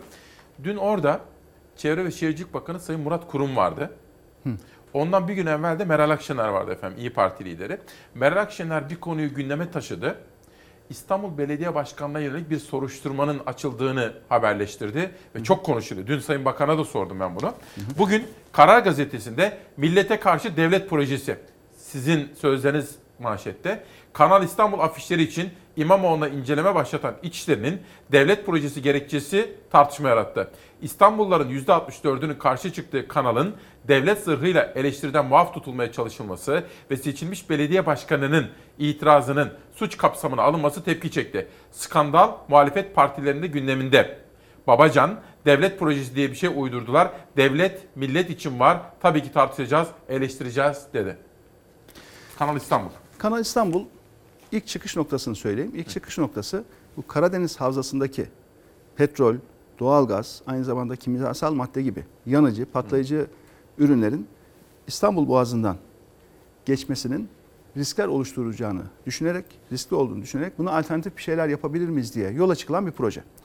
Ve proje ilk fikir olarak ortaya çıktığında yani İstanbul'u korumak ve yeni bir felaketten korumak için e, biz de bu projenin önemli olduğunu ve değerlendirmesi gerektiğini söyledik. Ama ilk günden itibaren de ben hep şunu söyledim ki o günkü açıklamalarım, açıklamalarımda var.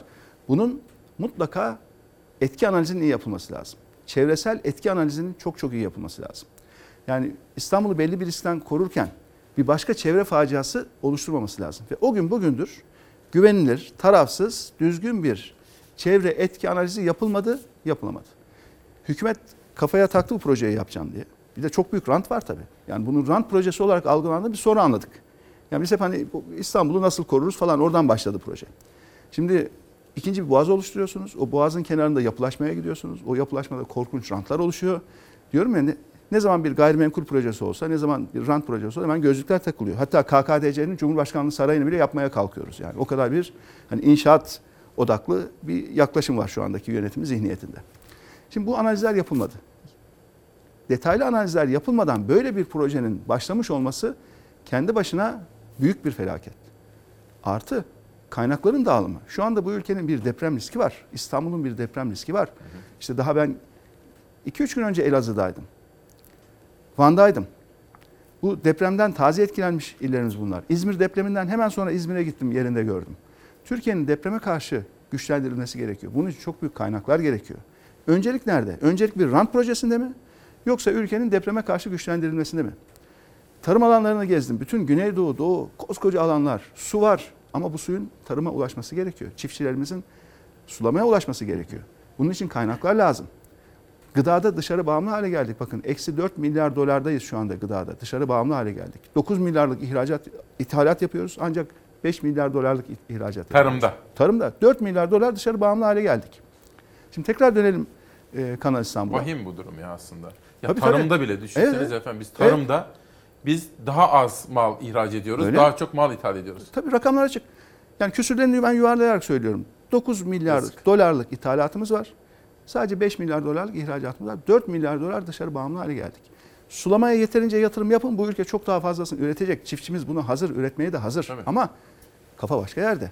Tabii sulama kanallarında rant gelmiyor oralarda ama biz diyoruz ki sulama diyoruz, kanal diyoruz. Hükümet hala Kanal İstanbul diyor. Yani ka- kanal deyince oralara gidiyor kafa. Çünkü orada rant var.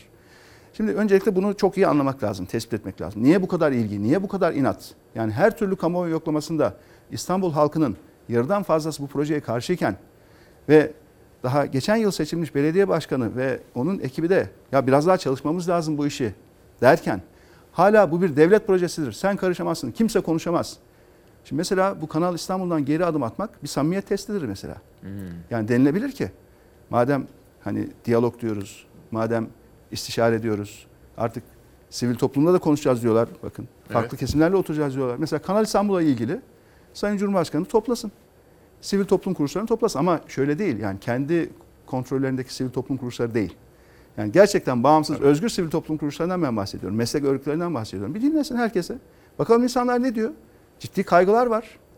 Yani eğer gerçekten reform yapacaksak, gerçekten bir anlayış değişikliği yapacaksak, gerçekten Türkiye'de bir zihniyet değişikliği görmek istiyorsak Kanal İstanbul'da önemli bir testtir, önemli bir samimiyet testidir. Peki. Bakalım inatlaşma devam edecek mi? Yoksa biraz daha istişareye, Göreceğiz. görüşmeye açık bir tutum alacak mı? Peki. Göreceğiz. Efendim bugün Sabah gazetesinde Hürriyet'te de aynı haber. Ekonomi sayfası manşeti. Yatırım ortamını iyileştirici reformlar geliyor diyor. Bakanın yaptığı açıklamalar. Evet. Şimdi Aytunç Erkin bugün Sözcü gazetesinde. Şimdi birkaç gün evvel Nedim Şener de böyle bir yazı yazıyordu. Çelişkiler vesaire diye. Fakat şimdi Aytunç doğrudan size yönelik bir yazı yazmış. Ali Babacan'ın unuttuğu 13 yıl. Şimdi bu tabii AK Parti'nin içinde olduğu 18 yıllık bir iktidar döneminden bahsediyoruz. Burada bir takım sorunlar yaşandı. Şimdi siz hep huk- hak, hukuk, adalet diyorsunuz ya. Sesini zamanında çıkardı mı diye soruyor. Çıkardınız mı efendim sesinizi? Şimdi öncelikle o 13 yılın fiilen içinde yaşayan benim. Yani dışarıdan bir gözlemleme var, bir de içinde yaşayan var. Ve yakın çalışma ekibimiz var. Şu anda bizimle Deva Partisi çatısı altında beraber çalıştığımız, bütün o süreçleri yaşamış bir ekip var. Şimdi dönüp bakalım.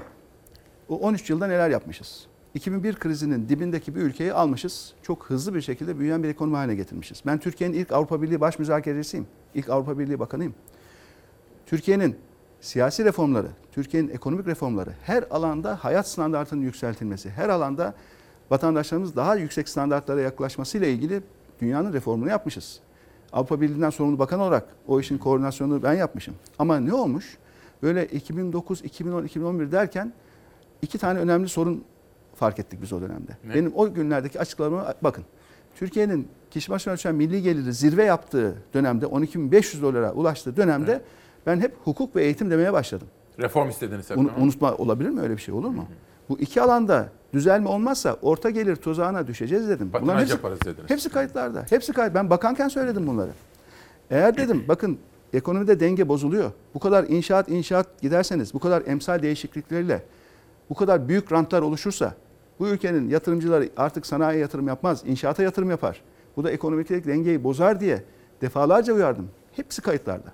Hatta benim söylediklerimle başka bakanların söylediği, benim söylediğimle başbakanın söylediği o günkü gazetelerde karşı karşıya konmuş ve hükümet arasında farklı görüşler var diye haberleştirilmiş durumda defalarca. Bunun hiçbirisini unutmuyoruz. Ben kendisine de saygı duyarım ama şöyle bir basın arşivini tarasın. Peki. Bakanken bu kadar öz eleştiri yapan, bakanlık görevindeyken bu kadar hükümetin yanlışlarına işaret eden, ülkenin gidişatıyla ilgili risklere değinen bir başka kişi daha var mı? Bir tek örnek daha var mı? Ben bunu bakanken ve sorumluluk üzerindeyken bunları yaptım. Ama dediğimizde maalesef hepsi oldu. Bu krize ülke nasıl girdi? Dışarıdan döviz borçlanıldı. Borçlanan döviz ağırlıklı olarak inşaata yatırıldı. İnşaat sektörü de döviz getirisi düşük olan bir sektör olduğu için tıkandı kaldı sistem. Aklıma şu soru geldi efendim. Aytunç'un yazısı ve sizin bu açıklamanızdan sonra. Siz isteseydiniz bu hükümetlerde devam ediyor olur, olur muydunuz yani ekonomi yönetimine? Şimdi şöyle ben e, ayrılmak istediğimde, ayrılmak istediğimi partiden istifa edip yeni bir parti kurmaya karar verdiğimde Sayın Erdoğan'la gittim görüştüm. Evet. Yani ilk onun haberi oldu. Ve daha sonra kendisi de zaten o görüşmeyi basında paylaştı. Ben o paylaşana kadar hiçbir şey söylememiştim o görüşmemizle ilgili. Ve benim, benim ayrılmamı istemedi. Hatta birkaç tane farklı pozisyon da teklif etti. Yani aynı anda şunu da yapabilirsin, bunu da yapabilirsin. Ama Ekonomi Bakanlığı'nın dışında mı? Dışında. Dışında başka pozisyonlar. Bunlar zaten hep kayıtta kendisi açıkladığı için hepsi kayıtta. Ee, ancak ben şunu gördüm. Şimdi bu kadar çok yanlış insanın artık öbeklendiği, dürüst ve işini bilen insanların azaldığı bir yapıda. Üstelik zihniyetin güçler ayrımını bırakın. Güçler birliğine dayanan. Hani tek noktadan yargıyı ve meclisi de kuşatacak bir şekilde yönetim anlayışının da zaten farkında olduğum için ben bunların hiçbirisini kabul etmedim. Mevcut partiyle, mevcut yönetim zihniyetiyle, hele hele şu andaki partili cumhurbaşkanlığı sistemiyle de ülkenin sorunlarını çözeceğine de kesinlikle inanmadım. Onun için zaten yeni bir parti kurduk. Onun için yeni bir yola girdik. Onun için vatandaşlarımızla bu talebi de gördük. Vatandaşlarımızın çektiği sıkıntıları da gördük. Beklentiyi de gördük. Ülkenin yepyeni bir siyasi harekete ihtiyaç duyduğunu çok açık tespit ettik. Bunun içindir ki biz bu yeni çalışmaya başladık. Çıkış için Yani efendim bu, bu- bu arada bunların olanların, bu olanların hiçbirisi bizim için sürpriz değil. Bu ekonomik kriz. öngördünüz. Kesinlikle mi gördük? Bakın kötüye gidecek, daha da kötüye gidecek. Eğer doğrular yapılmazsa, Ya yanlışlar da bugünden daha mı kötüye gidecek ekonomik durum? yanlışlar da ısrar edilirse daha da kötüyecek, kötüye gidecek diye benim onlarca açıklamam var. Şöyle geçmişe doğru bir seneye bir bakın. Onlarca açıklama. Yanlışlar da ısrar olursa daha da kötüyü görecek. Korkarım bugünler daha iyi günler diye defalarca açıklamam var. Bugün de aynı şeyi söylüyorum. Şimdi son bir hafta 10 gündür yapılanlar ve açıklamalar bir bir miktar ümit oluşturuyor. Acaba akılları başlarına geldi mi? Acaba hatalarını anladılar mı? Acaba bir pragmatizm var mı? Acaba bakacağız. yanlışlardan dönme var mı diye bir miktar bir ümit oluşturmuş durumda. Ama e, bir yandan kalbim diyor ki ya keşke memleket bir an önce düzelse. Peki. Hani duygusal olarak baktığımızda keşke memleketimiz bir an önce düzelse. Nasıl olursa olsun Bir çok şey önemli. Ama bir Babacan. yandan da aklımız diyor ki bu iş olmayacak. Biz bir an önce hızlı bir şekilde hazırlanalım. Kadrolarımızı hazırlayalım. Projelerimizi hazırlayalım ki iş başa düştüğünde vatandaşlarımız bu yetkiyi bize verdiğinde biz her şeyimiz hazır olarak emaneti teslim alalım ve yürüyelim gidelim. Sayın Babacan şimdi biz tabii demokrasi meydanında sorunları konuşuyoruz. Fakat umudumuzu asla yitirmiyoruz. Çünkü çıkış var ben bunu biliyorum. Demokraside, insan haklarında, özgürlüklerde. Siz somut olarak soruyorum ama bu evrensel değerlerin ışığında. Siz mesela nasıl kurtaracaksınız Türkiye'yi? Mesela sistem mi değişecek? Şimdi sistem değişikliği zaten şart. Yani partili cumhurbaşkanlığı sisteminden güçlendirilmiş parlamenter sisteme geçmek şart. Çok çok önemli. Kişilerden bağımsız şart. Ama yönetimin zihniyetinin de değişmesi gerekiyor. Yani mevcut zihniyet yeni bir sistemin başında olsa gene yürümez, olmaz. Mümkün değil. Çünkü uzun süre güç kullanımının verdiği bir hastalık var. Yani bu siyasi liderlerde, ülke yönetiminde tarihte defalarca kanıtlanmış bu. Eğer güç çok uzun süre kullanılıyorsa bu yozlaştırıyor. Hatalar büyüyor. Dolayısıyla gücün, siyasi gücün karar alma yetkisinin süreyle ve hukukla sınırlandırılması lazım. Süreyle ve hukukla. Eğer Aslında- bunu sınırlandırmazsanız hatalar kaçınılmaz. Çünkü bu insan sayın- olmanın da bir doğal hali. Yani insan mesela ne oluyor? Seçimden sonra aslında nedir? Vatandaşlarımız sınırlı bir süreyle size bir şey emanet ediyor. Bu ülkeyi yönetme yetkisini emanet ediyor.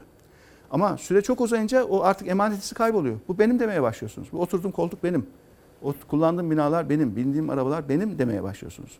Fazla miktarda ben, ben demeye başlıyorsunuz. Fazla miktarda şahsım demeye başlıyorsunuz. Şimdi bu güçle, yani güç kullanımıyla süre ve hukuk çok çok önemli. Peki. Şimdi sosyal medyaya da bakalım. Son soruyu soracağım Sayın Babacan'a. Elvan, düzenleyici ve denetleyici kurumların bağımsızlığı başkanlarımıza kanun ne diyorsa, ne emrediyorsa onu yapacaksanız dedim. Merkez Bankası için diyor. Hazine ve Maliye Bakanı bizim de makul gördüğümüz, haklı gördüğümüz hangi konu varsa reform niteliğinde olan her konuda gerekli adımları atacağız diyor. Vergide vatandaş memnuniyeti son derece önemli diyor ama vatandaşımız ne kadar memnun? O da bir soru işareti. Hazine ve Maliye Bakanı Elvan 2021 yılı bütçesinin Meclis Plan ve Bütçe Komisyonu'nda kabul edildiğini açıklayarak komisyon başkanımız Cevdet Yılmaz'a değerli komisyon üyelerine teşekkür ediyorum diyor. Nasıl bir bütçe oluştu efendim?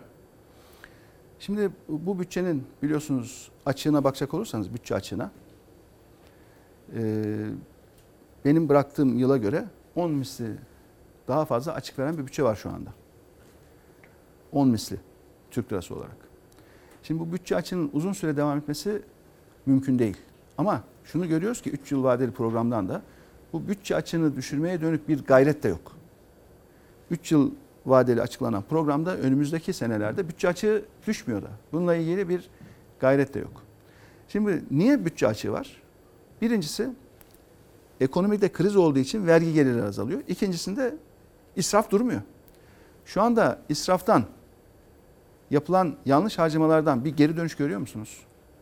İşte geçenlerde bir Kuzey Kıbrıs Türk dakika. Cumhuriyeti'ne bir seyahat Sözünüz- oldu. Sözünüzü balla keseyim. Tam onunla ilgili bir haberimiz vardı çünkü. Öyle mi? Savaş. Tamam, peki. Hazır mı? Kuzey Kıbrıs Türk Cumhuriyeti haberi vardı.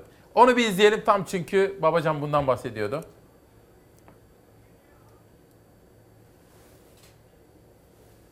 Kıbrıs'a gittiler. Ama nasıl gittiler? Bir uçak Recep Tayyip Erdoğan için. Bir başka uçak Milliyetçi Hareket Partisi Genel Başkanı Bahçeli için. Bir başka uçak bakanlar ve heyetler için. Mevlüt Çavuşoğlu için ayrı bir uçak. İki uçakta korumalar. Hani var ya bizde ayranı yok içmeye diye. Kuzey Kıbrıs Türk Cumhuriyeti'nin kuruluş yıl dönümünde Ankara'dan adaya gidiş şekli siyaseti ısıttı. Kılıçdaroğlu israf sayfasını açtı. 6 uçakla gidildi dedi. İyi Parti Lütfü Türkkan sayıyı 7 diye verdi. 7 tane uçakla gitmek İBAN numarası isteyen bir devlete yakışmıyor. Bir taraftan vatandaştan İBAN'la 10 lira isteyeceksiniz. Bir taraftan da 7 uçakla pikniğe gideceksiniz. Bu uymuyor, yakışmıyor. Bu ülkede konteynerlardan beslenen milyonlar hiç aklınıza gelmiyor mu sizin ya? Sizde ahlak var mı? Ekonomi anlayışı var mı? Nedir bu savurganlık ya? Bütün dünyaya alay malzemesi oldunuz siz. Kıbrıs'ta kapalı Maraş'ta biz piknik yapmaya gittik. Egemenliğimizin göstergesini tüm dünya görsün diye. Bununla bir gurur duyun. Ne oldu size de?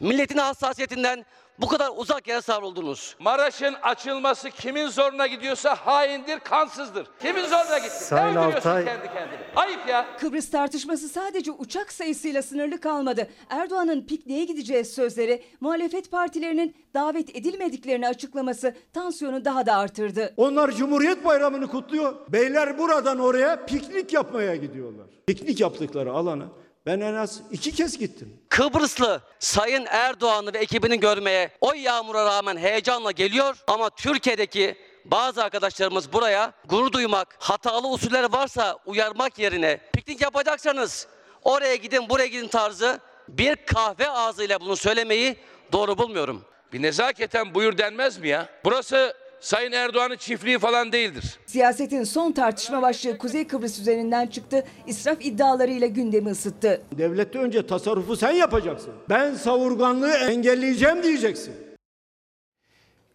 İsraf, israf ve savurganlık var mı efendim şu anda? Hem de had safhada. Bakın hani samimiyet testi diyoruz ya samimiyet testi. Mesela çok önemli bir samimiyet testi şu olabilir. Kamu ihale yasası derhal değiştirilebilir. 180-190 defa değiştirildi. Avrupa Birliği'nde 28 tane ülke var. Bu 28 ülkenin ortak kullandığı kamu ihale mevzuatını getirelim kullanalım. 28 ülkede hiç yatırım yapılamıyor mu? 28 ülkede hükümetlerin eli kolu bağlı mı? 28 ülkede altyapı yatırımları yapılmıyor mu? Bunlar gelişmiş kalkınmış ülkeler. Biz diyoruz ki getirelim oradaki mevzuatı aynen buraya uygulayalım. Çünkü 28 ülkede test edilmiş. Mümkün değil. Kamu ihale yasasının bir istisna maddesi var. Acil işler maddesi var. Şu andaki büyük yatırımların tamamı o acil maddeye sokuluyor. Ve 2-3 kişiye haber veriliyor. Sizler sadece teklif getireceksiniz diye. Başkanın teklifi dikkate bile alınmıyor. Başkalarının böyle incelemesi, şartname bakması falan mümkün değil. Ne oluyor? Sonuçta projeler çok çok pahalıya mal oluyor. Tasarruf diyorsak, israfı önleyeceksek. Mesela hemen kamu ihale yasası ile ilgili düzenlemeleri yapabilirler. Bakın bütçe açığı çok yazık. Yani vatandaştan yarın daha fazla vergi isteyeceksiniz bu açıkları kapatabilmek için. Ama biraz da harcama tarafına bakın. Maliyetleri düşürün. Bu, bu da çok çok önemli bir alan. Dolayısıyla her alanda samimiyet testi var. Tabii bunlar semboliktir. İşte kaç tane uçakla Kıbrıs'a gidilmiş, kaç tane uçak var devletin kullandığı, işte yazlık saraylar, kışlık saraylar falan. Yani toplam devlet bütçesine baktığınızda hani diyebilirsiniz ki hani bazen kullanılıyordu. İşte itibardan tasarruf olmaz. Yanlış bir kavram, yanlış. Öncelikle siz örnek olacaksınız. Siz tutumlu olacaksınız ki bütün sistem, devlet sistemi tutumluluğa alışsın. Eğer siz itibardan tasarruf olmaz derseniz bütün kamuda, bütün belediyelerde herkes daha lüks harcamaya gider. E, belediye başkanı der ve benim itibarım yok mu? Genel müdür der ya benim hiç itibarım yok mu? Daire başkanı, daire başkanı da itibarlı bir iştir der. İsrafı önleyemezsiniz. Bakın ben yıllarca Hazine Bakanlığı yaptım. Biz hazinede bir genelge yayınladık. Dedik ki şu basılan kağıtların dedik hem arkasını hem önünü bastıracaksınız dedik. Tek taraflı kullanmayın şu kağıdı dedik. Hazine ya her şeyin başında. Bütün kamu bağlı. Kamu bankaları bağlı. Hazinede para mı yok? Şu kağıt kaç para tutacak gibi kağıt. Ama tasarruf ruhu. Sembolik. Ben kendi makam odamda bakın eşyalarında hiçbir değişiklik yapmadım. Oturduğum koltukların iskeleti durdu. Kumaşları yıprandığı için sadece kumaşlarını değiştirerek kullandım yıllarca. Göreve geldiğim günkü mobilyamla, görevi bıraktığım günkü makam odamın mobilyası aynıydı. Sadece yıpranan kumaşlar değişmişti İsmail Bey. Bakın Peki. bu tasarruf ruhudur. Yani ya o kadar da olur mu diyeceksiniz. Olur. Çünkü bakanın bu kadar tasarruflu olduğu gören herkes aşağıya kadar bütün kamu daha tasarruflu hareket etmeye başlar. Şimdi efendim iki gazeteci arkadaşımın sorusu var. Çiğdem Toker Gezi Parkı davasına müdahale ediyor. Devam ediyor mu diye soruyor Çiğdem. Şimdi orada gerçekten çok yanlış bilgi var, bilgilendirme var. Aslında bu gazetecilerimiz de işini iyi bilen arkadaşlarımız ama dosyalara bakmalarında fayda var. Müdahalelik diye bir şey söz konusu değil. Bu davayla ilgili benim kendi imzamla bir katılmam da söz konusu değil. Şikayetim de söz konusu değil. Peki. Bu davadaki konu şudur. Bu davada e, savcı tek taraflı olarak bütün hükümeti, o gün ben de bakan idim, bütün bakanları mağdur olarak değerlendirmiş. Bizi mağdur listesine koymuş. Ve bizim yargı sistemimizde mağduriyetten çekinme diye bir şey yok. Hukukçu arkadaşlarla oturduk, avukatlarımızla oturduk konuştuk. Ya dedik böyle böyle bir durum var. Sadece böyle tek taraflı bir değerlendirme yapmış. Benim müracaatım yok, şikayetim yok. Davacı değilim. Müdahale de değilim. Peki. Ancak şunu ben daha önce açıkladım. İlk defa sorulmuyor bu soru. Ben mağdur değilim diye açıkladım. İşte buradan o mahkemede duyuyordur, savcılar da duyuyordur. Hükümetin komple bir mağduriyeti varsa o da mutlaka savcıların yine hakimlerin değerlendirmesi gereken Peki. bir konudur. Bir sosyal medya mesajı vardı. Savaş o haber kaç dakikalık ki öyle söylüyorsun? E yok ona gerek yok tamam. AKP'nin kuruluşundan beri Erdoğan'ın yakınında olan İhsan Aslan. Bu da sosyal medyada çok konuşuluyor efendim. 15 Temmuz kimyamızı bozdu. Can havliyle FETÖ'nün yargıdaki taktiklerini kullandık diyor. Evet. Çok maalesef. önemli bir isim. İktidarın Şimdi içerisinde bu- önemli bir isim. Evet, evet. Yani İhsan Bey hani şahsen tanırım. Uzun yıllar e, kendisiyle e, yani yakın görüştük, tanıştık. Tabii şu anda iktidara yakın kişilerden, Tayyip Bey'e yakın kişilerden böyle hani vicdanın sesi diyebileceğimiz açıklamaların gelmesi güzel bir şey. Güzel bir şey. Keşke dinlense, keşke bu uyarılar dikkate alınsa. Ancak baktığımızda, şöyle bir baktığımızda 15 Temmuz sonrası adeta çivi çivi söker gibi bir zihniyet hakim olmaya başladı. Bir yanlış bir başka yanlışla düzeltilmeye çalışıldı. Halbuki devlet bunu yapamaz. devlet hep hukuktan yana olur. Hep adaletten yana olur. Başkaları yanlış yapar ama devlet doğru yöntemlerle o yanlışa karşı mücadele eder. 15 Temmuz hain bir darbe teşebbüsüdür. FETÖ terör örgütünün düzenlediği hain bir darbe teşebbüsüdür. Bunun tekrar etmemesi için her şey yapılmalıdır. Her türlü de, tedbiri devlet almalıdır. Ve bu gizli çalışan örgütün, gizlilik konusunda da daha önce de kanıtlanmış bir örgütün tekrar nüksetmesi, tekrar kamuda etki kurmasının önlenmesi için her şey yapılmalıdır. Peki. Ancak, ancak bu mücadelede hukuk çerçevesi içerisinde ve devlete yakışan bir şekilde yapılması lazım. Adaleti ve hukuku Peki. gözeten bir mücadele lazım. Maalesef o yapılamadı. Siz yanlış yaparsanız biz de başka yanlışla hakkınızdan geliriz gibi bir yaklaşım bir sürü mağduriyetle doğurur. Peki. Efendim demokrasi meydanına katıldınız. Çok ilgi çeken açıklamalar yaptınız. Bu arada Hadi Özışık da işte Erdoğan geçmişte hiç iyi şeyler yapmadı mı? Onun da hakkını niye teslim etmiyor diye bir başka gazeteci arkadaşım O zamanlar biz vardık, bizler vardık. Ben ve benim gibi düşünen, doğrular için mücadele eden bir ekip vardı. Şu anda öyle bir ekip kalmadı ki. Yani bizim o dönemde sadece yaptıklarımız değil, bir de yanlışı önleme konusunda çok büyük katkımız oldu. Şimdi Yani yok Şimdi öyle mi? eğer bir kişi ise o, o başarı, o zaman o başarının devam etmesi lazım. Niye devam etmiyor? Peki. Niye her alanda problemler büyüyor diye düşünmek lazım. Efendim çok teşekkür ediyorum. Sevgili Türkiye bugün şimdi bir doğum günü. Acaba kimin doğum günü? Çocuklar için çok ilgi çekici bir ismin doğum günü. Ama ben bu vesileyle bugün de bu baş döndürücü tempoda benimle birlikte olan haber yapan arkadaşlarıma Ezgi Gözeger'e, Zafer Söken'e, Beyza Gözeyi'ye, Ali Onur Tosun'a, yönetmenim Savaş Yıldız'a, kameralardaki, kurgu servisindeki bütün ekip arkadaşlarıma ve danışmanım Nihal Kemaloğlu'na ne kadar teşekkür etsem azdır diyorum. Mickey Mouse'un doğum günü.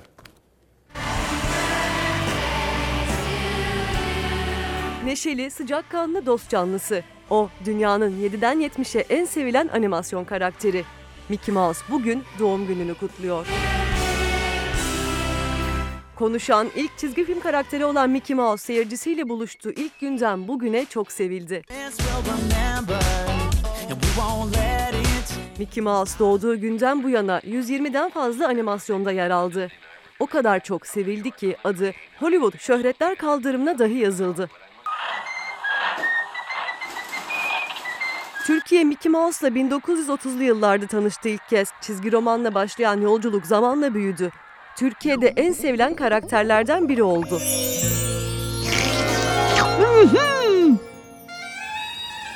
Mickey İstanbul'da özel bölümü dahi çekildi sevimli kahramanın Türkiye yolculuğunda. 23 Nisan 2016'da o özel bölüm çocuklara armağan edildi.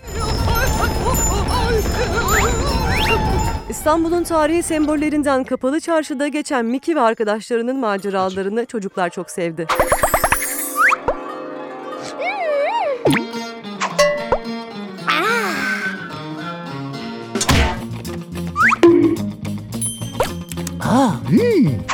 Disney marka temsilcisi de olan Mickey Mouse dünden bugüne popülerliğini artırmaya, hem Türkiye'nin hem de dünyanın en sevilen animasyon karakteri olmaya devam ediyor.